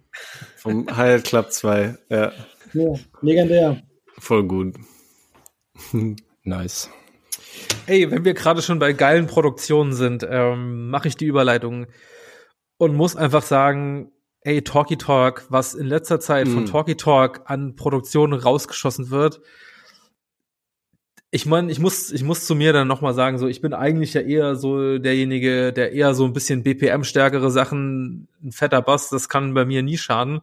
Und das ist irgendwie so bei Talkie Talk jetzt irgendwie nicht die Standardproduktionsweise ist ja alles auch ein sehr organischer, eher ruhiger Sound, aber ich denke so, ey, das ist jedes Mal ein so unfassbarer Genuss, mir das Neueste anzuhören und dann noch jetzt äh, das Chips-Album mit Döll, das jetzt dann auch auf den äh, Streaming-Plattformen verfügbar ist. Ey, das ist wirklich extrem große Klasse. Also Talkie Talk, die Produktion absolut beste. Finde ich richtig Wahnsinn.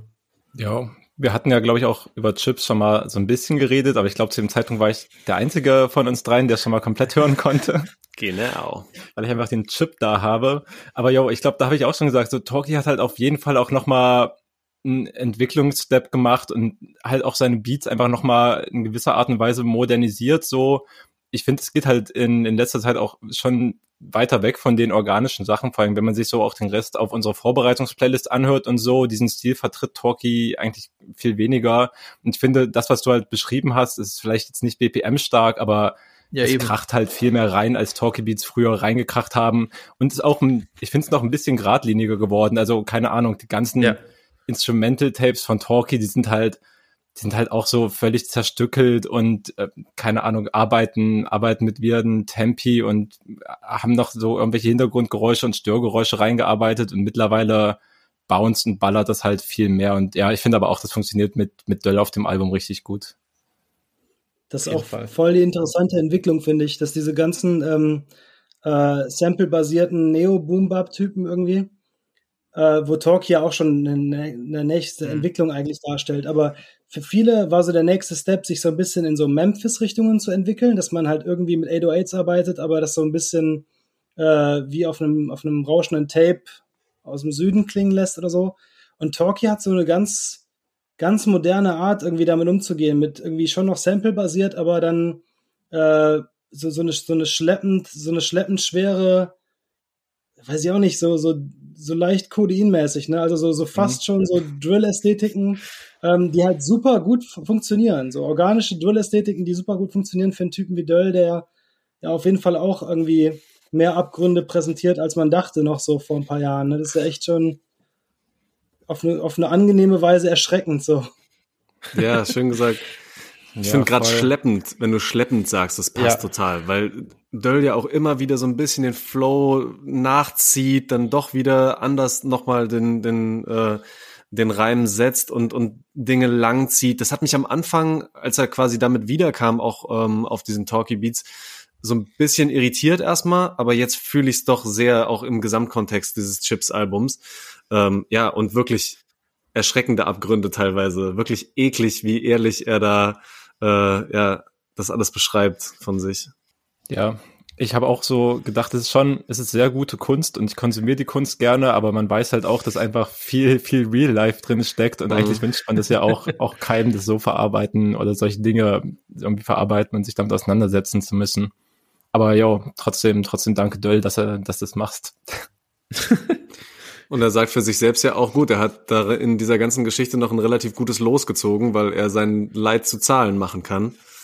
Ähm, ja, und da aber auch wieder das, was wir in der letzten Folge schon gesagt haben, das ist auf jeden Fall Musik für mich, die ich mit Vorsicht so ein bisschen genießen muss. Das kann ich mir gerade mhm. am Ende so eines zweiten Pandemiewinters nicht zu intensiv geben hört aber währenddessen letzte Woche fünfmal das Amovo-Album.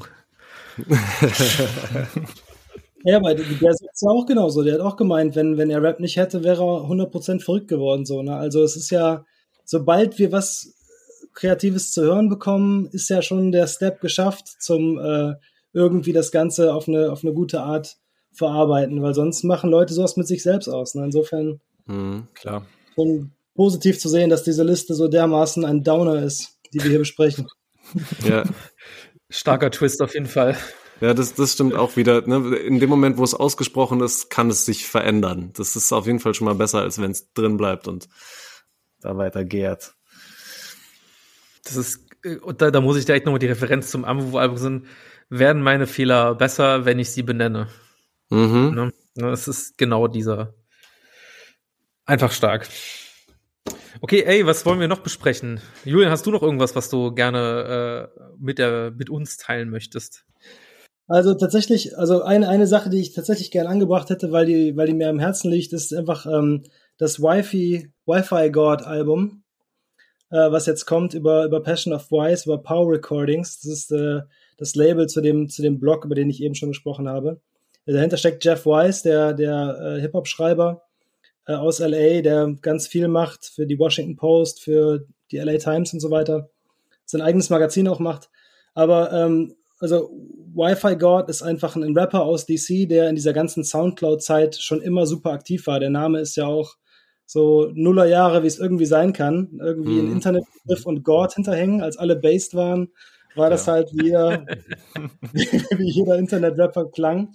Aber ähm, ich finde den super dope, weil der der hat dieses, ja, man sagt ja eine Zeit lang, glaube ich, Plug, Plug Music. Also das war quasi Trap Music, aber mit so Jazz-Samples ein bisschen dabei und alles klang sehr, sehr verspult.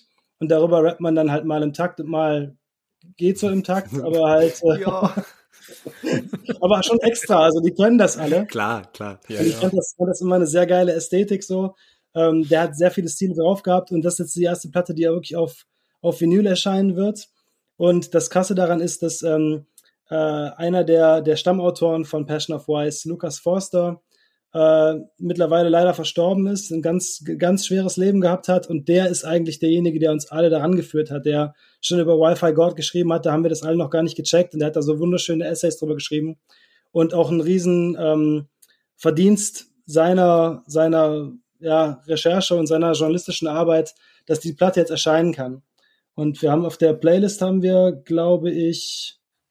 Ähm, ich glaube, es ist nur God of War bisher drauf. Ich habe schon rübergezogen. Genau, God of War ist drauf, weil der schon draußen ist.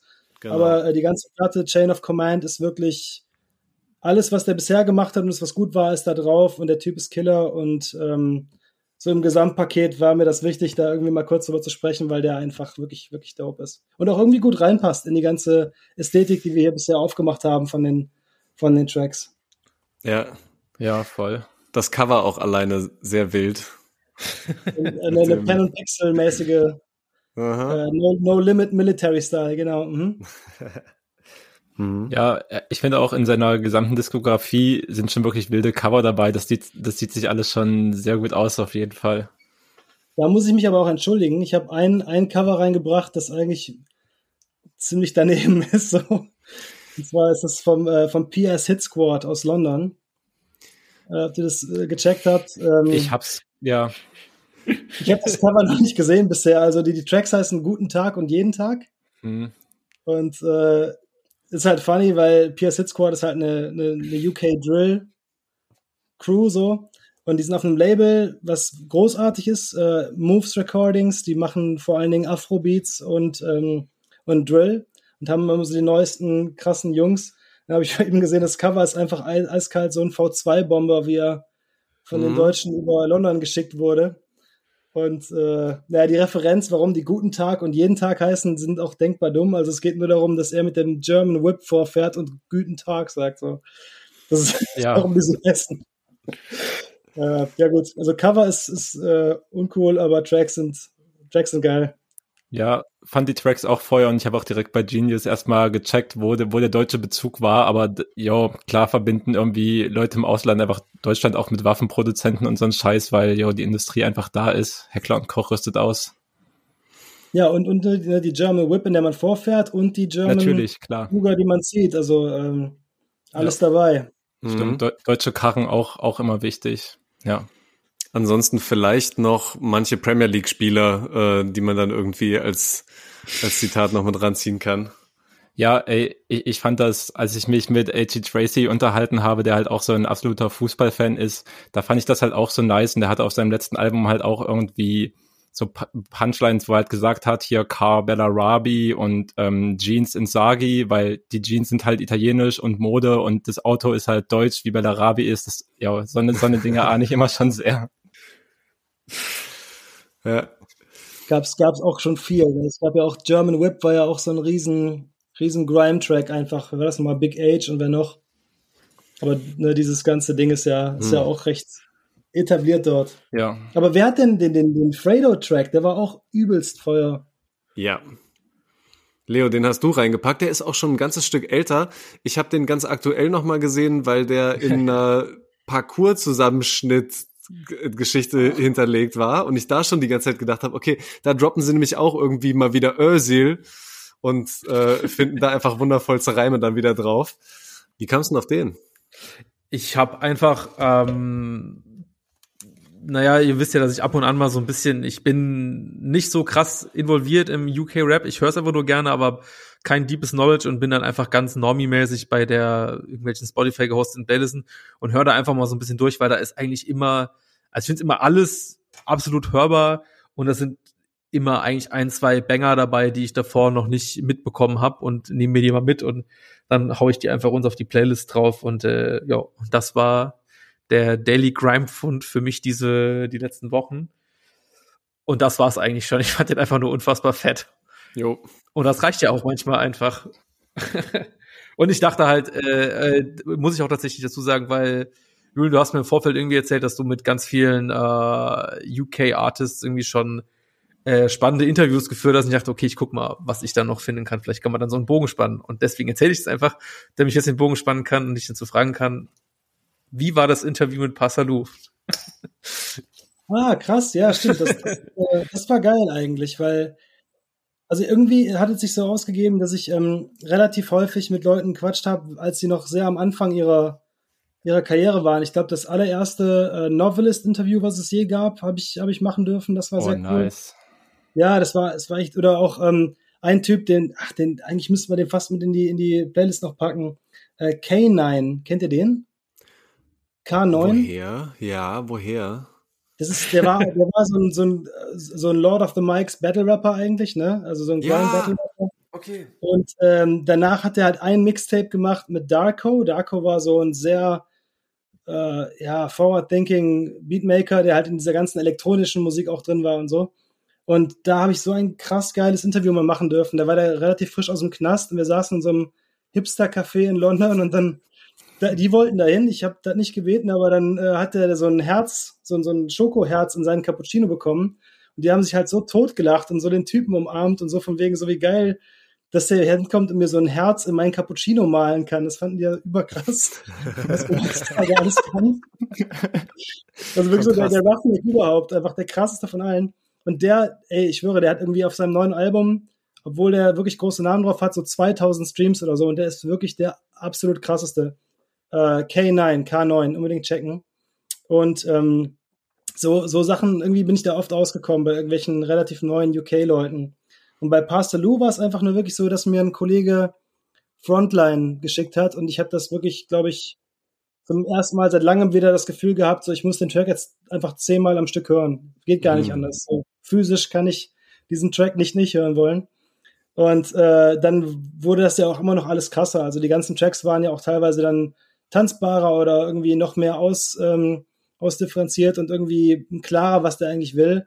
Und auch so, dass der halt voll der Star wird. Ja. Und dann habe ich den abgegriffen, das Interview, ähm, als der schon die ersten, ich glaube, ein Mix-Mac-Cover oder so, also im UK war der schon irgendwie so rising. Und dann habe ich für den, den Ami-Blog für Passion of Wise ein Interview gemacht, was auch echt super war, weil er noch gar kein Medientraining und gar nichts. Ne? Der hat einfach nur krasse Sachen gesagt, so am Telefon, irgendwie während er auf einer Hausparty war. Das war dann so richtig witzig, ne? Einfach so, ja, ich muss hier mal eben eine Stunde quatschen.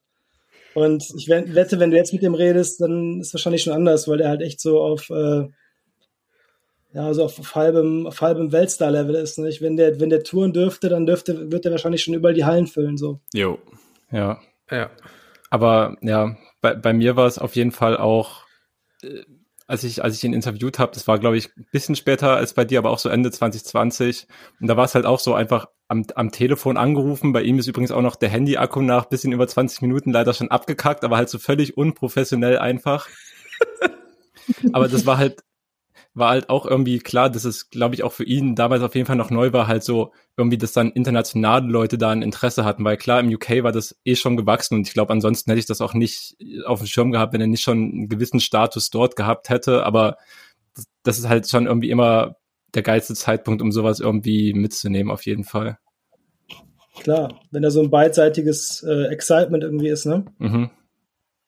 Ja, und immer noch eins der stabilsten Mixtapes auf jeden Fall aus 2020. Gebe ich mir auch immer noch echt, echt regelmäßig einfach Sent in to Coventry. Ich fand halt auch immer, dass es halt auch, keine Ahnung, mit der spannendste Punkt gewesen, so halt auch einfach mal ein Rapper, der nicht so typischerweise aus London kommt, der halt mal was aus einer ganz anderen Stadt mit auch einer ganz anderen Struktur und Dynamik erzählen kann, die ja auf dem Mixtape super präsent ist und das entscheidende Thema im Endeffekt darstellt.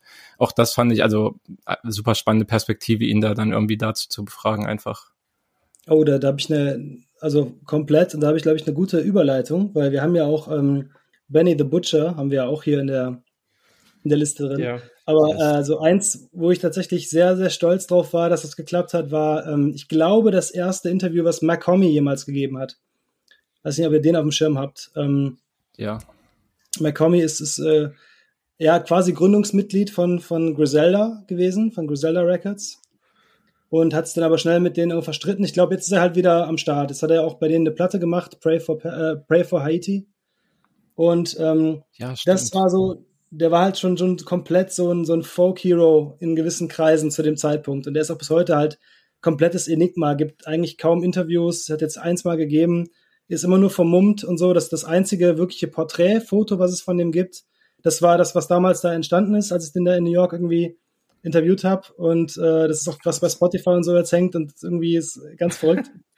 und ähm, was die gemacht haben für, für Buffalo, ne, wenn du sagst, so für Coventry, mhm. dass man da so ein bisschen eine andere Perspektive eingebracht hat, dieses komplette Underdog-Ding von, wir sind hier eigentlich in so einer, in so einer kleinen Stadt, nicht eine kleine Stadt, Buffalo ist eine große Stadt, aber genauso wie The Locks für Yonkers war halt auf einmal dieses Griselda-Ding aus, aus Buffalo, ne? Äh, so ein bisschen eine abseitige Perspektive von, hier ist es auch abgefuckt und wir erzählen euch das jetzt auf 20 Alben im, im Jahr. Wir ballern einfach jetzt die ganze ja. Zeit raus, so. Was leider auch ein bisschen, um das gleich vorwegzunehmen, ein bisschen mein Problem ist mit Benny the Butcher. Ich finde eigentlich immer alles geil oder gut, aber es ist halt eine Menge, ne? Kommt halt sehr, sehr viel raus. Ja, Safe, aber also wie du schon gesagt hast, das kennzeichnet ja irgendwie auch das Griselda Camp. Also keine Ahnung, ich habe halt irgendwann aufgehört, immer auf dem aktuellen zu bleiben, wann, wann das neueste, die neueste Ausgabe von äh, Hitler vs. Hamas rauskommt von Westside Gun. Das ist halt auch so skurril. Man kann sich im Endeffekt alles anhören und alles klingt ganz geil, aber ich habe halt auch aufgehört, die Alben irgendwie so richtig einzeln für, für sich zu analysieren, weil sie kommen halt einfach ultra regelmäßig raus. Ja. Ja. Aber spätestens, wenn du dann J. Cole-Feature drauf hast, äh, ist wahrscheinlich Grund, wieder reinzuhören. Denke ich mal. Ja. Das hat ganz cool funktioniert, fand ich auf dem Ding. Ich weiß nicht, also mich hat schon eher gereizt, dass Benny the Butcher mit J. Cole zusammengearbeitet hat bei dem Song, aber also ich, ich schätze die Mucke von vom Butcher auf jeden Fall mehr als von Cole, sagen wir es so. Für mich war das auch, da hätte jetzt auch für mich Yellow Wolf stehen können, ehrlich gesagt. J. Cole verstehe ich einfach nicht. Ich, ich, ich check's nicht. Ich raff's echt nicht. Ja. Also das ist halt so ein bisschen so, als wenn jetzt Papoose oder so auf einmal ein Weltstar geworden wäre. Einfach so ein solider Scooter, wo alle sagen, der ist halt so ein Mount Rushmore Killer. Und ich höre die Platten und denke mir so, Alter, J. Cole ist schon in Ordnung, aber was, was, was check ich denn jetzt nicht? Also hm. Ja, ich weiß auch nicht, das letzte J. Cole-Album, ich, ich habe auch nicht verstanden, Leute, die das irgendwie geahnt oder gar gefeiert haben, das fand ich alles eher, eher verwirrend. Also mich hat schon eher, ich habe es eher wegen Benny the Butcher draufgepackt. Und ich finde es übrigens auch interessant, dass halt, wo wir noch über, über Buffalo geredet hatten, als halt eher kleines Ding, wie das halt, also durch das Griselda-Label einfach auch so groß geworden ist. Ähm, wir haben hier vor ein paar Ausgaben halt auch über das Album von Nali geredet, falls du das auf dem mhm. Schirm hast, Julian, der ja voll von diesem Griselda-Film inspiriert ist und der mit Rick Hyde auch einen Rapper aus Buffalo auf seinem Album drauf hat, dass es halt so gewachsen ist, dass es halt schon einfach eine internationale Inspiration und dann auch wieder ein Ort ist, auf dem man jetzt mittlerweile referieren kann und der für einen bestimmten Stil steht. Also ja, keine Ahnung, das hat mich auch irgendwie krass, krass bewegt, beziehungsweise ich fand es halt super, super spannend zu sehen, wie das jetzt hier auf neuen Wegen adaptiert wird und auch sehr dope umgesetzt wird, ohne das irgendwie einfach zu beiten, sondern eher den, den Gedanken aufzugreifen und weiterzuspinnen. Ja, komplett. Ich finde das auch immer spannend, wenn, wenn nochmal so eine neue Perspektive reinkommt und so, so komische, mystische Orte geschaffen werden. Was auch ohne jetzt diesen Riesenbogen schlagen zu wollen, aber was für mich auch bei dieser ganzen RG, Ruppert und so Geschichte oder bei München oder es waren immer diese, diese mystischen Orte, die irgendwie auf einmal einen Sound hatten, ne? Das, wo ja. du dachtest, okay, krass, äh, wenn ich jetzt den Feature-Partner von dem da mir die Platte anhöre, dann ist die auch irgendwie so ähnlich. Und so erschaffen die sich ja diese kleinen Nischen und das, keine Ahnung, es ist bei New Orleans genauso oder bei Houston oder so. Dieses Regionale im Rap finde ich stärker als in jedem anderen Genre und das finde ich halt wirklich, wirklich spannend. Mhm. Ja, stimmt. Eigentlich voll, voll geile Perspektive, über die ich noch nie so bewusst äh, drüber nachgedacht habe. Das ist äh, ja schön. Ja. Ich weiß gar nicht, ob ich weiß gar nicht, ob das, ob das jetzt so ein äh, würdest du sagen, dass das heute auch ein, heute noch so ist oder halt vor allem auch in Deutschland noch so ist? Komischerweise ein Stück weit ja, aber viel weniger natürlich, weil Internet ne, rules everything mm. so. Äh, es ist ja klar, dass du jetzt die Tracks machst, wie sie dir also das, das keine Ahnung, diese ganzen ähm, Memphis angelehnten Dinge, die in Deutschland passieren, die kommen halt, oder im deutschsprachigen Raum passieren, kommen ähm, aus, was weiß ich, irgendwelchen äh, Dörfern in Franken genauso sehr wie aus Köln. So.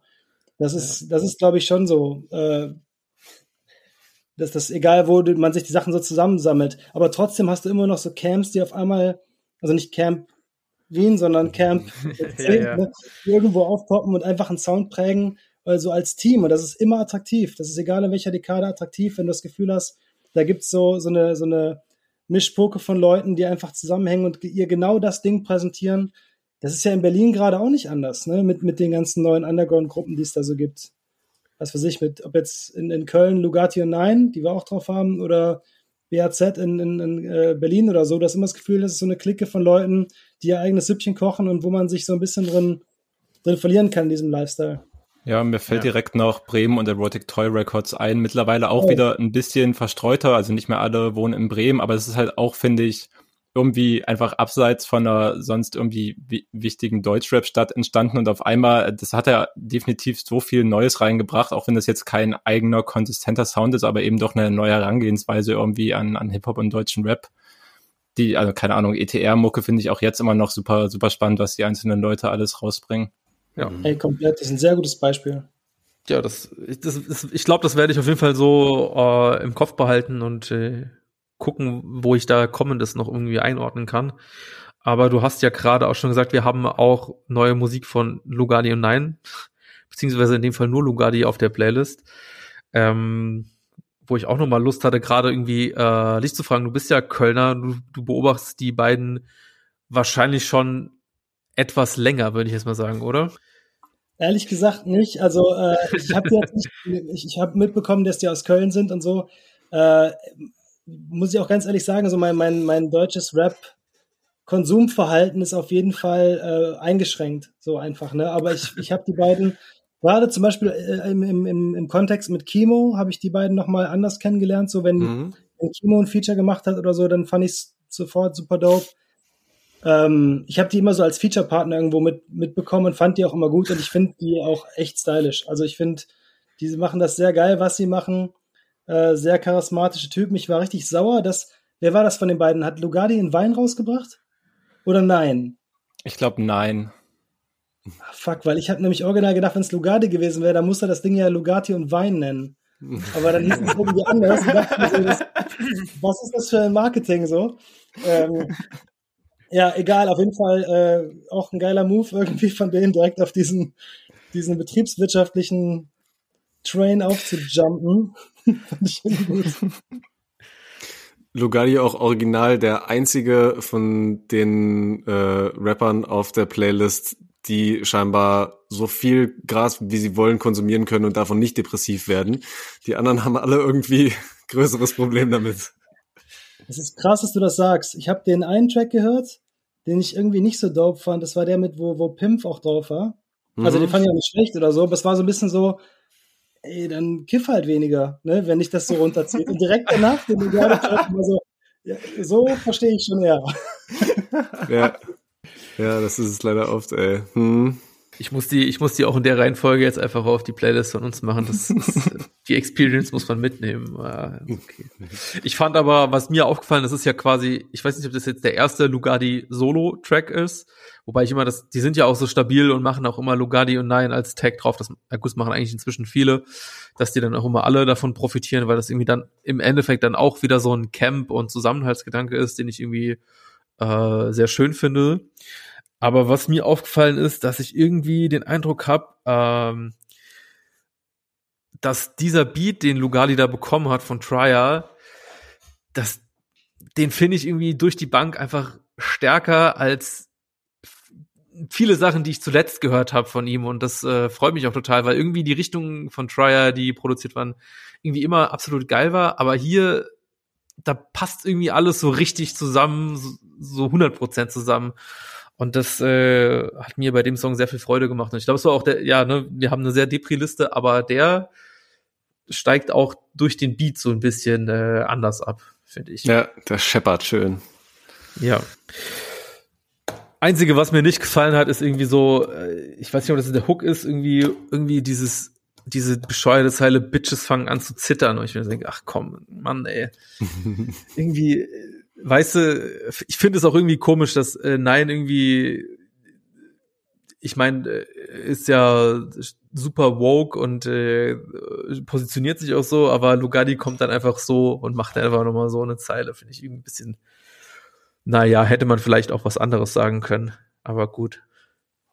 Sollen sie machen. Wenn, wenn das seine Lebensrealität widerspiegelt. Ja, natürlich, dann ist alles okay, ja, ja. Weiß ja nicht, was in Köln hier abgeht. Ja, stimmt, das ist wahr. Ah, okay, ey, äh, ich weiß nicht, wir haben jetzt echt schon wieder sehr lange gesprochen und auch sehr äh, spannend, wie, wie eigentlich immer, aber vielleicht diesmal auch so besonders spannend, weil wir deinen Input nochmal hatten, äh, Julian. Yes. Ähm, aber ich würde trotzdem vielleicht nochmal sagen, wir haben jetzt so ein bisschen Sachen länger besprochen, aber wir haben irgendwie so eine so eine lange Playlist und ich würde jetzt einfach nochmal in die Ecke gehen, wo wir einfach nochmal so ein bisschen kurz die Playlist befüllen und jeder nochmal so ein bisschen was dazu ganz, ganz kurz sagt. Wollen wir das nochmal machen oder? Ja, please. Ich habe noch ein paar Honorable Mentions, die ich schon auf der Playlist haben will. Ja, und vielleicht musst du sogar auch noch kurz ein bisschen mehr dazu sagen. Wie cool Okay. ist denn bitte die EP von Jungle Pussy? Ey, die, die EP von Jungle Pussy, ja, die, die ist super cool, aber trotzdem ihre, ihre letzten beiden Alben sind immer noch, noch krasser als das. Also keine Ahnung, auf jeden Fall eine meiner absolut favorite Rapperin überhaupt, die ich so höre. JP3 ist für mich so wirklich ein, ein Go-To-Album, was ich von vorne bis hinten so perfekt finde. Jungle Pussy 4 kam 2020 raus, war auch richtig geil und jetzt halt eine EP, auf der sie auch wieder so stilistisch ein bisschen wandelt. So dieser Critica-Song geht halt auch komplett auf diesen organische Samples-Film und ähm, den, den ich, habe ich zwei Tracks eigentlich draufgepackt. Ich hoffe, ich hatte es Mhm. zumindest vor. Ähm, der, der danach kam, hat halt wieder, keine Ahnung, normalerweise hat sie halt schon bisschen, bisschen cleanere Beats, die jetzt gar nicht so viel vom organischen Leben, zumindest manchmal, ähm, hat sie halt ähm, da ausgelebt, keine Ahnung, hat mich halt wieder kom komplett überzeugt. Sie ist auch, finde ich, eine der abgeklärtesten und coolsten Rapperinnen mit ihrem Flow so und sie macht das auf eine ganz andere Weise als so richtig fame Rapperin irgendwie ihr Selbstbewusstsein präsentieren, so, keine Ahnung, eine, eine Cardi B oder sowas. Sie hat einfach, sie hat einfach das Selbstbewusstsein, das cool, um irgendwie über den Ding zu stehen und wirklich überhaupt keinen Fick zu geben. Ich finde es immer Wahnsinn in ihren Lyrics, absolut abgeklärt. Komplett. Absolut die beste. Wobei ich, ich fand es echt krass, dass du diese Songs ausgewählt hast, weil ich mit Jungle Pussy ja eigentlich andere Dinge verbinde. Also noch mehr so ein scary und laut und, und noch viel mehr in your face. Und äh, Hm. ich fand es eigentlich spannend. Also gerade diesen, auch diesen Foreign Exchange äh, Track, ne, der, der irgendwie den in hatte ich drauf, ja. Finde ich super dope, aber schon interessant, dass, also das ist euch auch aufgefallen ist, aber ähm, äh, letztens hatte Doja Cat, ne, hatte einfach Mhm. so äh, in einem Stream erzählt, wie, oder hat so, glaube ich, über einen Little Brother Beat gerappt und wie geil sie halt Little Brother fand und so ein riesen Fan ist. Und Foreign Exchange, also das erzählt Jungle Pussy in dem Track ja auch, ähm, dass sie auf dem Foreign Exchange Konzert war. Ich glaube, das war ja der Rapper von Little Brother und Nikolai, der, der Producer. Ah, okay. Und das ist halt so ein richtiges Backpack-Thema einfach. Ne? Und auf einmal kommen so jo Doja Cat und Jungle Pussy und sagen halt beide, wie dope die irgendwie diesen Kosmos finden, diesen kompletten Boom Bap irgendwie hängen gebliebenen North Carolina Rap. Das fand ich schon überraschend. Aber ey, absolut schon. Killer, bin ich voll bei dir. Jo, ich will auf jeden Fall noch kurz, ähm, wir haben ihn vorhin schon mal einmal angerissen, nochmal eloquent, so die, diese Produktionsmaschine wird jetzt in jeder Folge genannt. Ich bestimme das jetzt einfach so, äh, mit dem Song Faded ähm, nochmal kurz hervorheben, weil ich da großartig finde, wie man seinen unterschiedlichen Stimmeinsatz nochmal raushören kann. Erstmal, wie er uns auf die Folter spannt, weil 45 Sekunden, eine Minute Intro von irgendwelchen gepitchten Leuten, die sich halt auch über äh, Drogen nehmen, unterhalten. Und er dann, ja, eher am Anfang mit seinem, mit seinem tieferen Stimmeinsatz, fast ein bisschen mehr Sing-Sang, ähm, das Ganze so richtig geil zusammenfassen kann, dass er faded ist und man ihn bitte nicht fragen soll, wie es ihm geht, wenn man ihm begegnet. Ähm, und er dann am Ende des Songs ähm, nochmal wieder in diese höhere äh, ähm, Stimmlage äh, switcht, ähm, ja, die ich, die ich aber beide gerade in, in Kombination irgendwie total geil finde. Äh, der Song muss auf jeden Fall auch noch mit drauf. Mach ich. Top Scenes, Mann. Ja, das war's. Also es ist alles nur noch von, äh, von euch. Ich bin, ich bin fein. Ja, hat, hat euch der, hat euch der Denzel Curry Track, hat er Walk-In, hat er, hat er euch nicht umgehauen? Den fand ich eigentlich schon nice.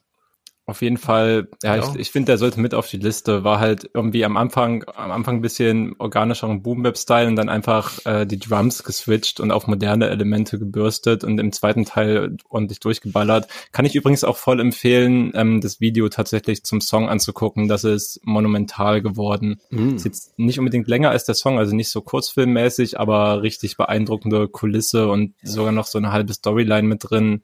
Lohnt richtig. Werde ich mir noch geben. Nice. Alright. Ich würde nur noch votieren, auf jeden Fall für den Echo Bass Track, wer auch immer den ausgesucht hat, aber ja, ähm, den habe ich ausgesucht, aber ich bin halt wirklich zufällig drüber gestolpert, weil ein Dude, den ich auf Insta folge, den in seiner Story hatte und ich da schon dachte, okay, wow, und dann habe ich ihn angehört und vollkommen crazy. Leute, der macht mich total fertig, dieser Song. Kann ich leider nicht. Ich bin da leider auf der Seite von Torben. Ich sag mal so, der war für mich und meine Ohren etwas gewöhnungsbedürftig. Ja, das ist einfach. Hab ich so, ich habe so, ich kurz noch, ich habe so Backflash bekommen zu einer legendären äh, Folge, wo wir hier über JPEG Mafia gesprochen haben. Ja, Leute, da, ja. Da, habt, da, da, habt ihr einfach noch Potenzial, euch zu entwickeln. Also, ich, keine Ahnung. Wie lieb von dir. Wie lieb von dir ausgedrückt. so, sorry, Alter, aber äh, keine Ahnung, wer das letzte JPEG Mafia Album ich sag mal, hated, sage ich jetzt mal vorsichtig, schon, das ist schon schwierig. Würde ich kann niemals ich, machen. Kann ich nicht ignorieren. Ich bin hier, um zu lernen und zu wachsen. Aber Leute, ich habe mir bei dem Echo Bass Song, ich habe mir einfach gedacht, das ist doch im Endeffekt, denkt euch mal Freitag von einer ET weiter und macht den mal richtig verrückt, dann kommt ungefähr so ein Beat bei raus. Also ich dachte, ihr ahnt das vielleicht deswegen. Okay, vielleicht muss ich es unter dem Aspekt nochmal noch mal reingrinden. Vielleicht. Julian, was hat er dir gegeben? Ich fand den Killer. Also ich mag aber auch tatsächlich so kontextmäßig alles aus der Ecke. Das ist ähm, Echo Base ist auch einer aus diesem äh, Nyege Nyege Tapes Umfeld. Das ist äh, aus Uganda eine Crew, die machen eine komplett eigene Form von elektronischer Musik, von also ne, teilweise eben auch so so verrückte Rap Sachen, aber vor allen Dingen elektronische Tanzmusik, die einfach nirgendwo auf der Welt so klingt und die haben ein riesengroßes Festival, was die auf die Bühne stellen da. Es ist unglaublich und äh, die ganze Welt pilgert mittlerweile dahin und ist irgendwie inspiriert von diesem Sound. Deswegen, ich finde das ähm, sehr interessant und kannte den Track auch nicht, aber ich kannte Echo Bass und fand das, äh, habe mich da sehr darüber gefreut, dass der drin ist. Und um Gottes Willen, äh, wer JPEG, ne, wer Peggy noch nicht drauf hat, äh, bitte, Leute, was ist das? Ist fair, ist so fair. Nein, Quatsch, aber es ist super anstrengende Musik, es ist voll, voll legit. Also, nur Quatsch. Aber nice, ich, ich hatte so drauf gehofft, dass du tatsächlich zu dem Echo-Based-Track, dass du einfach das Knowledge hast, was du uns allen so weit voraus hast, dass du dazu was sagen kannst, Julian. Dank, danke, dass das der Fall war. Mega. Ja. Ein das muss man, Zufall.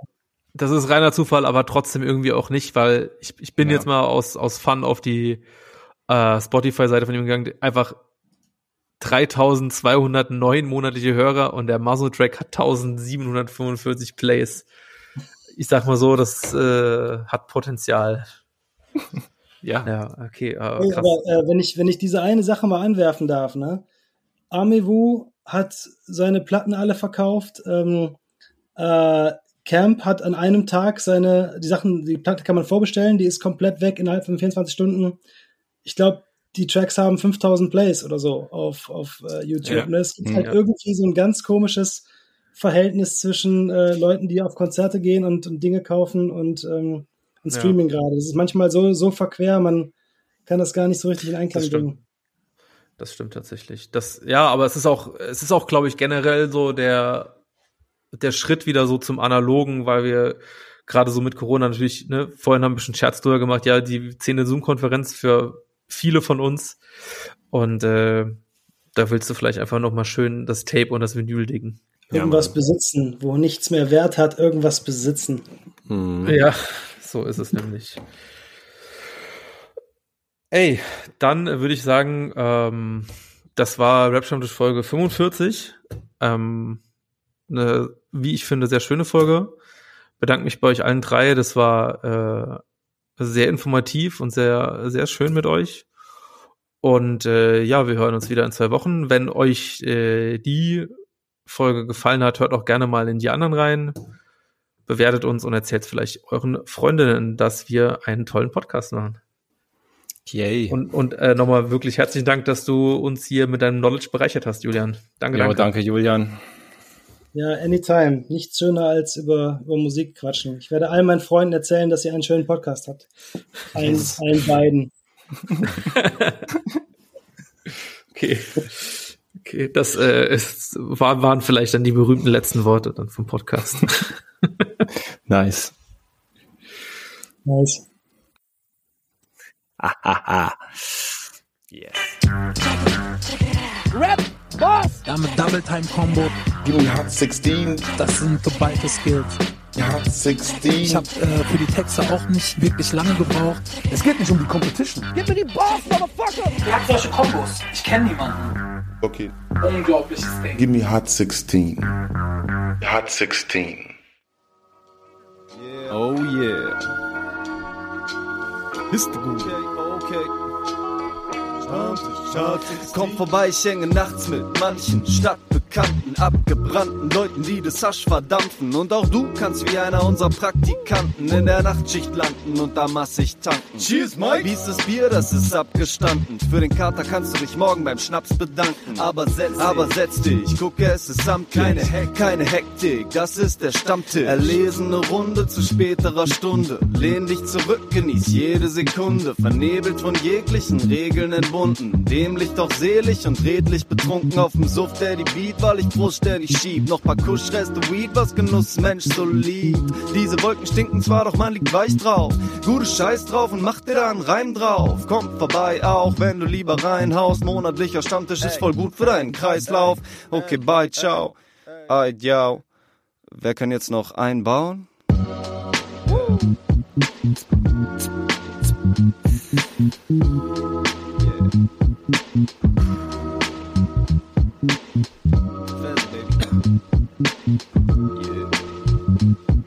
Stop. Hot 16.